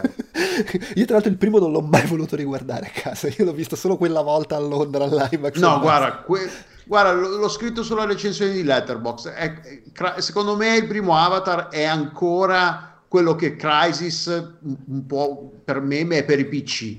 Ci gira Crysis, ci gira Crysis per i P C, mentre con Avatar ti, è quel, è il, Avatar è ancora il film che ti, ti fa dire eh, forse avrei dovuto prendere lo schermo più grosso perché è ancora quella roba lì che anche se dici non basta, avrei dovuto prendere il modello più grosso perché comunque ti, non, è ancora quella roba lì il primo Avatar. Per me, guarda, sono vicino in questo sentimento da un certo punto di vista. È stato l'unico film insieme a Gravity. Io non amo molto il tre D a parte quando è veramente fatto bene, perché essendo portatore di occhiali personalmente mi tira molto sì, fuori due, dall'esperienza. Due robe sulla occhiale faccia. Su occhiale è una roba proprio tipo, è come il visore V R, grandissima figata. Mi stai rompendo un po' troppo i coglioni per questa esperienza. Io mi sono Ed stupito di quanto non mi dà fastidio, devo dire, il, il doppio ah. occhiale. Non so come mai. Eh, sono molto invidioso. Ed è l'unico, insieme a Gravity, che mi sono rivisto a casa sul televisore precedente tre D Panasonic con gli occhialetti casalinghi. Ho detto, ah, mi rivedo il tre D. No, comunque è una rottura di coglioni. Però no, no, io l'ho visto, la rivedo. prima volta l'avevo visto all'IMAX e al tempo non portavo ancora gli occhiali, sono passati tredici anni. Eh, però a casa no, è il, è il Blu-ray eh. normale, due D. Non è... Infatti fa strano un po'. C'è la scena in particolare quando incominciano a risvegliare, che arrivano su Pandora e incominciano a risvegliare tu, diciamo, tutti quelli che sono in, in uh, sonno criogenico, e c'è proprio questa lunghissima cosa di campo della, della nave, sì, vedi, con i piani, tutte le, vedi proprio i piani. Sta, sta, sta roba profondissima di file e file di, di pod dove la gente sta dormendo. È ovvio che sulla tivù nord- casalinga non ha lo stesso impatto in due D, però è comunque ancora meraviglioso da vedere, e questo non vedo l'ora di rivedermelo a casa. A sto punto me lo rivedrò, magari mi compro eh, però il Blu-ray quattro K, non ho il Blu-ray al lettore quattro K, quindi mi toccherà eh sì, o mi compro il Blu-ray apposta quattro K, ma mi sembra un po', oppure aspetto che esca. Vabbè, ma, e non ce l'ho, io, quanto costerà? Uscirà un... su Disney Plus in quattro K. Eh, infatti, sì. Là sopra, ma, cioè. sì, infatti sì. Ma a parte che comunque quanto costerà un lettore Blu-ray quattro K? Cioè, ci saranno quelli. Ormai te li ah, tirano appresso. No, lo so io non perché ne... ma no, non te lo dico, lo so io perché l'ho preso multiregione per potermi vedere i miei D V D multiregione, poter comprare qualsiasi cosa dal mondo, un lettore sbloccato in America, ma comunque non l'avevo pagato tanto, eh. Mm-hmm. eh Poi dipende ovviamente dal tanto, ma No, no, beh, meno comunque che una PlayStation cinque, immagino. Assolutamente, che in più è bloccata. No, ma una roba tipo duecento dollari, una cosa del sì, genere, ed era un buon lettore quattro K. Mm-hmm. Ho preso la PlayStation cinque con lettore ottico soltanto per poterci mettere dentro il Blu-ray quattro K, eh, che ormai sto comprando soltanto quelle, a parte le, le super offertacce, tipo due euro un Blu-ray, vaffanculo. Mo tra l'altro mi sono messo sotto l'albero Top Gun Maverick. Il programma sarebbe quello di, me- di sincronizzare l'esplosione della base ribelle con il botto di Capodanno. Quello la, sarebbe la proprio... base ribelle. A proposito di fin dell'anno, ecco che si tornava, eh, considero probabilmente fatto meglio sotto diversi aspetti e più magniloquente a livello cinematografico Way of the Water, mm. ma la realtà per esempio di Cuore, invece che Maverick, mi sono gasato come una bestia. Il cinema mi è piaciuto troppo di più come esperienza fanno... totale, ma proprio come un cretino, altro che storia esile, ma figurati il cazzo che me ne frega della storia. Cioè probabilmente la puttana, se a terra c'è l'F ventiquattro, quello vecchio, scassone, e ridecolliamo anche se siamo vecchi, lo fottiamo. Minchia, gasato a cannone proprio, altro no, perché Macbeth però dei Coen particolarmente interessante. No, i missili. L'hai visto erre erre erre? Certo, anche quello uh, mi sono divertito come un cretino, ovviamente.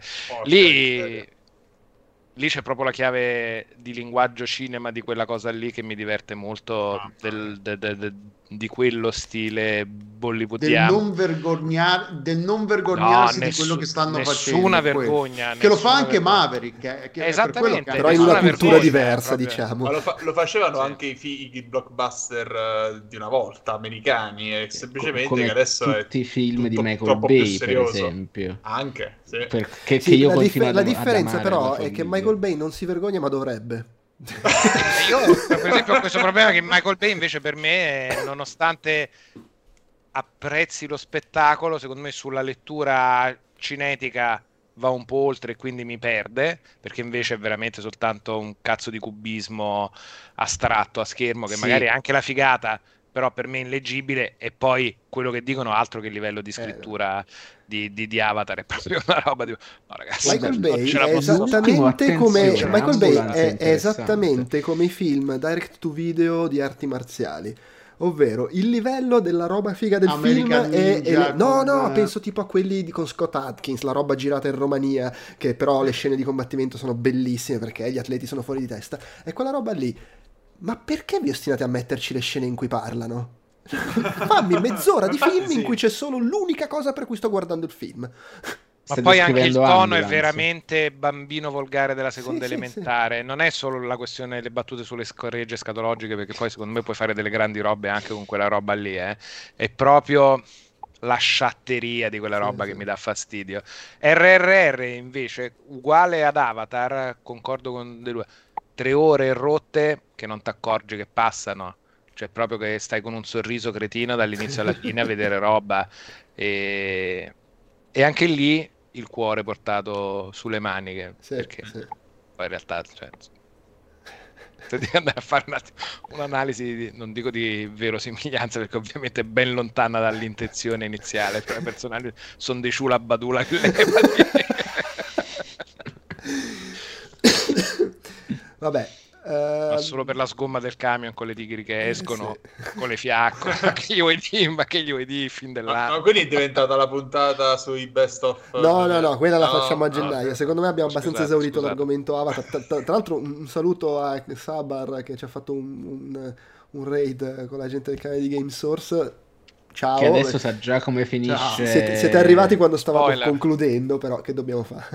Vabbè, spoileriamogli tutto Avatar. no, no, è che tanto non c'è niente da spoilerare, non c'è trama. Eh, trama semplice, non succede niente. No, no, infatti. Andatevelo a vedere a cinema. Esatto. C'è de- c'è non a Luci di Genova, però. No, no, mi raccomando, Delu non ha parlato non per già... buona parte. No, in realtà è non nella sala cinque a Luci di Genova, perché magari nelle altre si vede bene, ma nella sala cinque la merda. Però prima di entrare in sala chiedete se il proiezionista della sala cinque quel giorno non è che sta lavorando da qualche altra sala là, là dentro, perché altre, altrimenti potrebbe essere, diciamo, una, una, un'esperienza falsata in quel tal senso. Va bene, dai, secondo me possiamo. Dai, che devo scrivere a Luci sul loro sito per lamentarlo. Vai, vai. Una lettera a fiume che inizia su ottocentomila caratteri di insulti alle mappe. Esimi! Dopo la lettera di Cameron al governo della Nuova Zelanda per fargli ripartire ripresa, la lettera di Delu a Luci Cinema di, della Fiumara, che, che non verrà neanche letta, ovviamente. Caro Giorgio no. Pirtifacchi, proiezionista della sala quattro, innanzitutto la tua mamma. Credo che sia iniziata così anche la lettera di Cameron al governo della Nuova Zelanda. Tutta la tua mamma. Va bene, dai, abbiamo concluso direi con Avatar. Eh, questo è l'ultimo Outcast Popcorn del duemilaventidue. Ci rivediamo poi a, a gennaio, che riprenderemo a chiacchierare di film visti eh, e faremo, suppongo, gli Oti, e quindi ci sarà l'episodio con le nostre top cinque del, del duemilaventidue, ragionatissime, eh? Molto pesate, scientificamente beh, provate, tutti solo misurate. Con film con trame degne di questo nome, che, che mi ricordo di aver visto nel duemilaventidue. I cinque film un paio probabilmente sono del duemilaventuno, però cinque film del ah ma era quest'anno. Per oggi è tutto, grazie Ugo, Francesco, Alessandro e Alessandro, e a chi ci ha seguiti, ascoltati, guardati, e alla prossima. Ciao ciao. Ciao. Ciao. Ciao.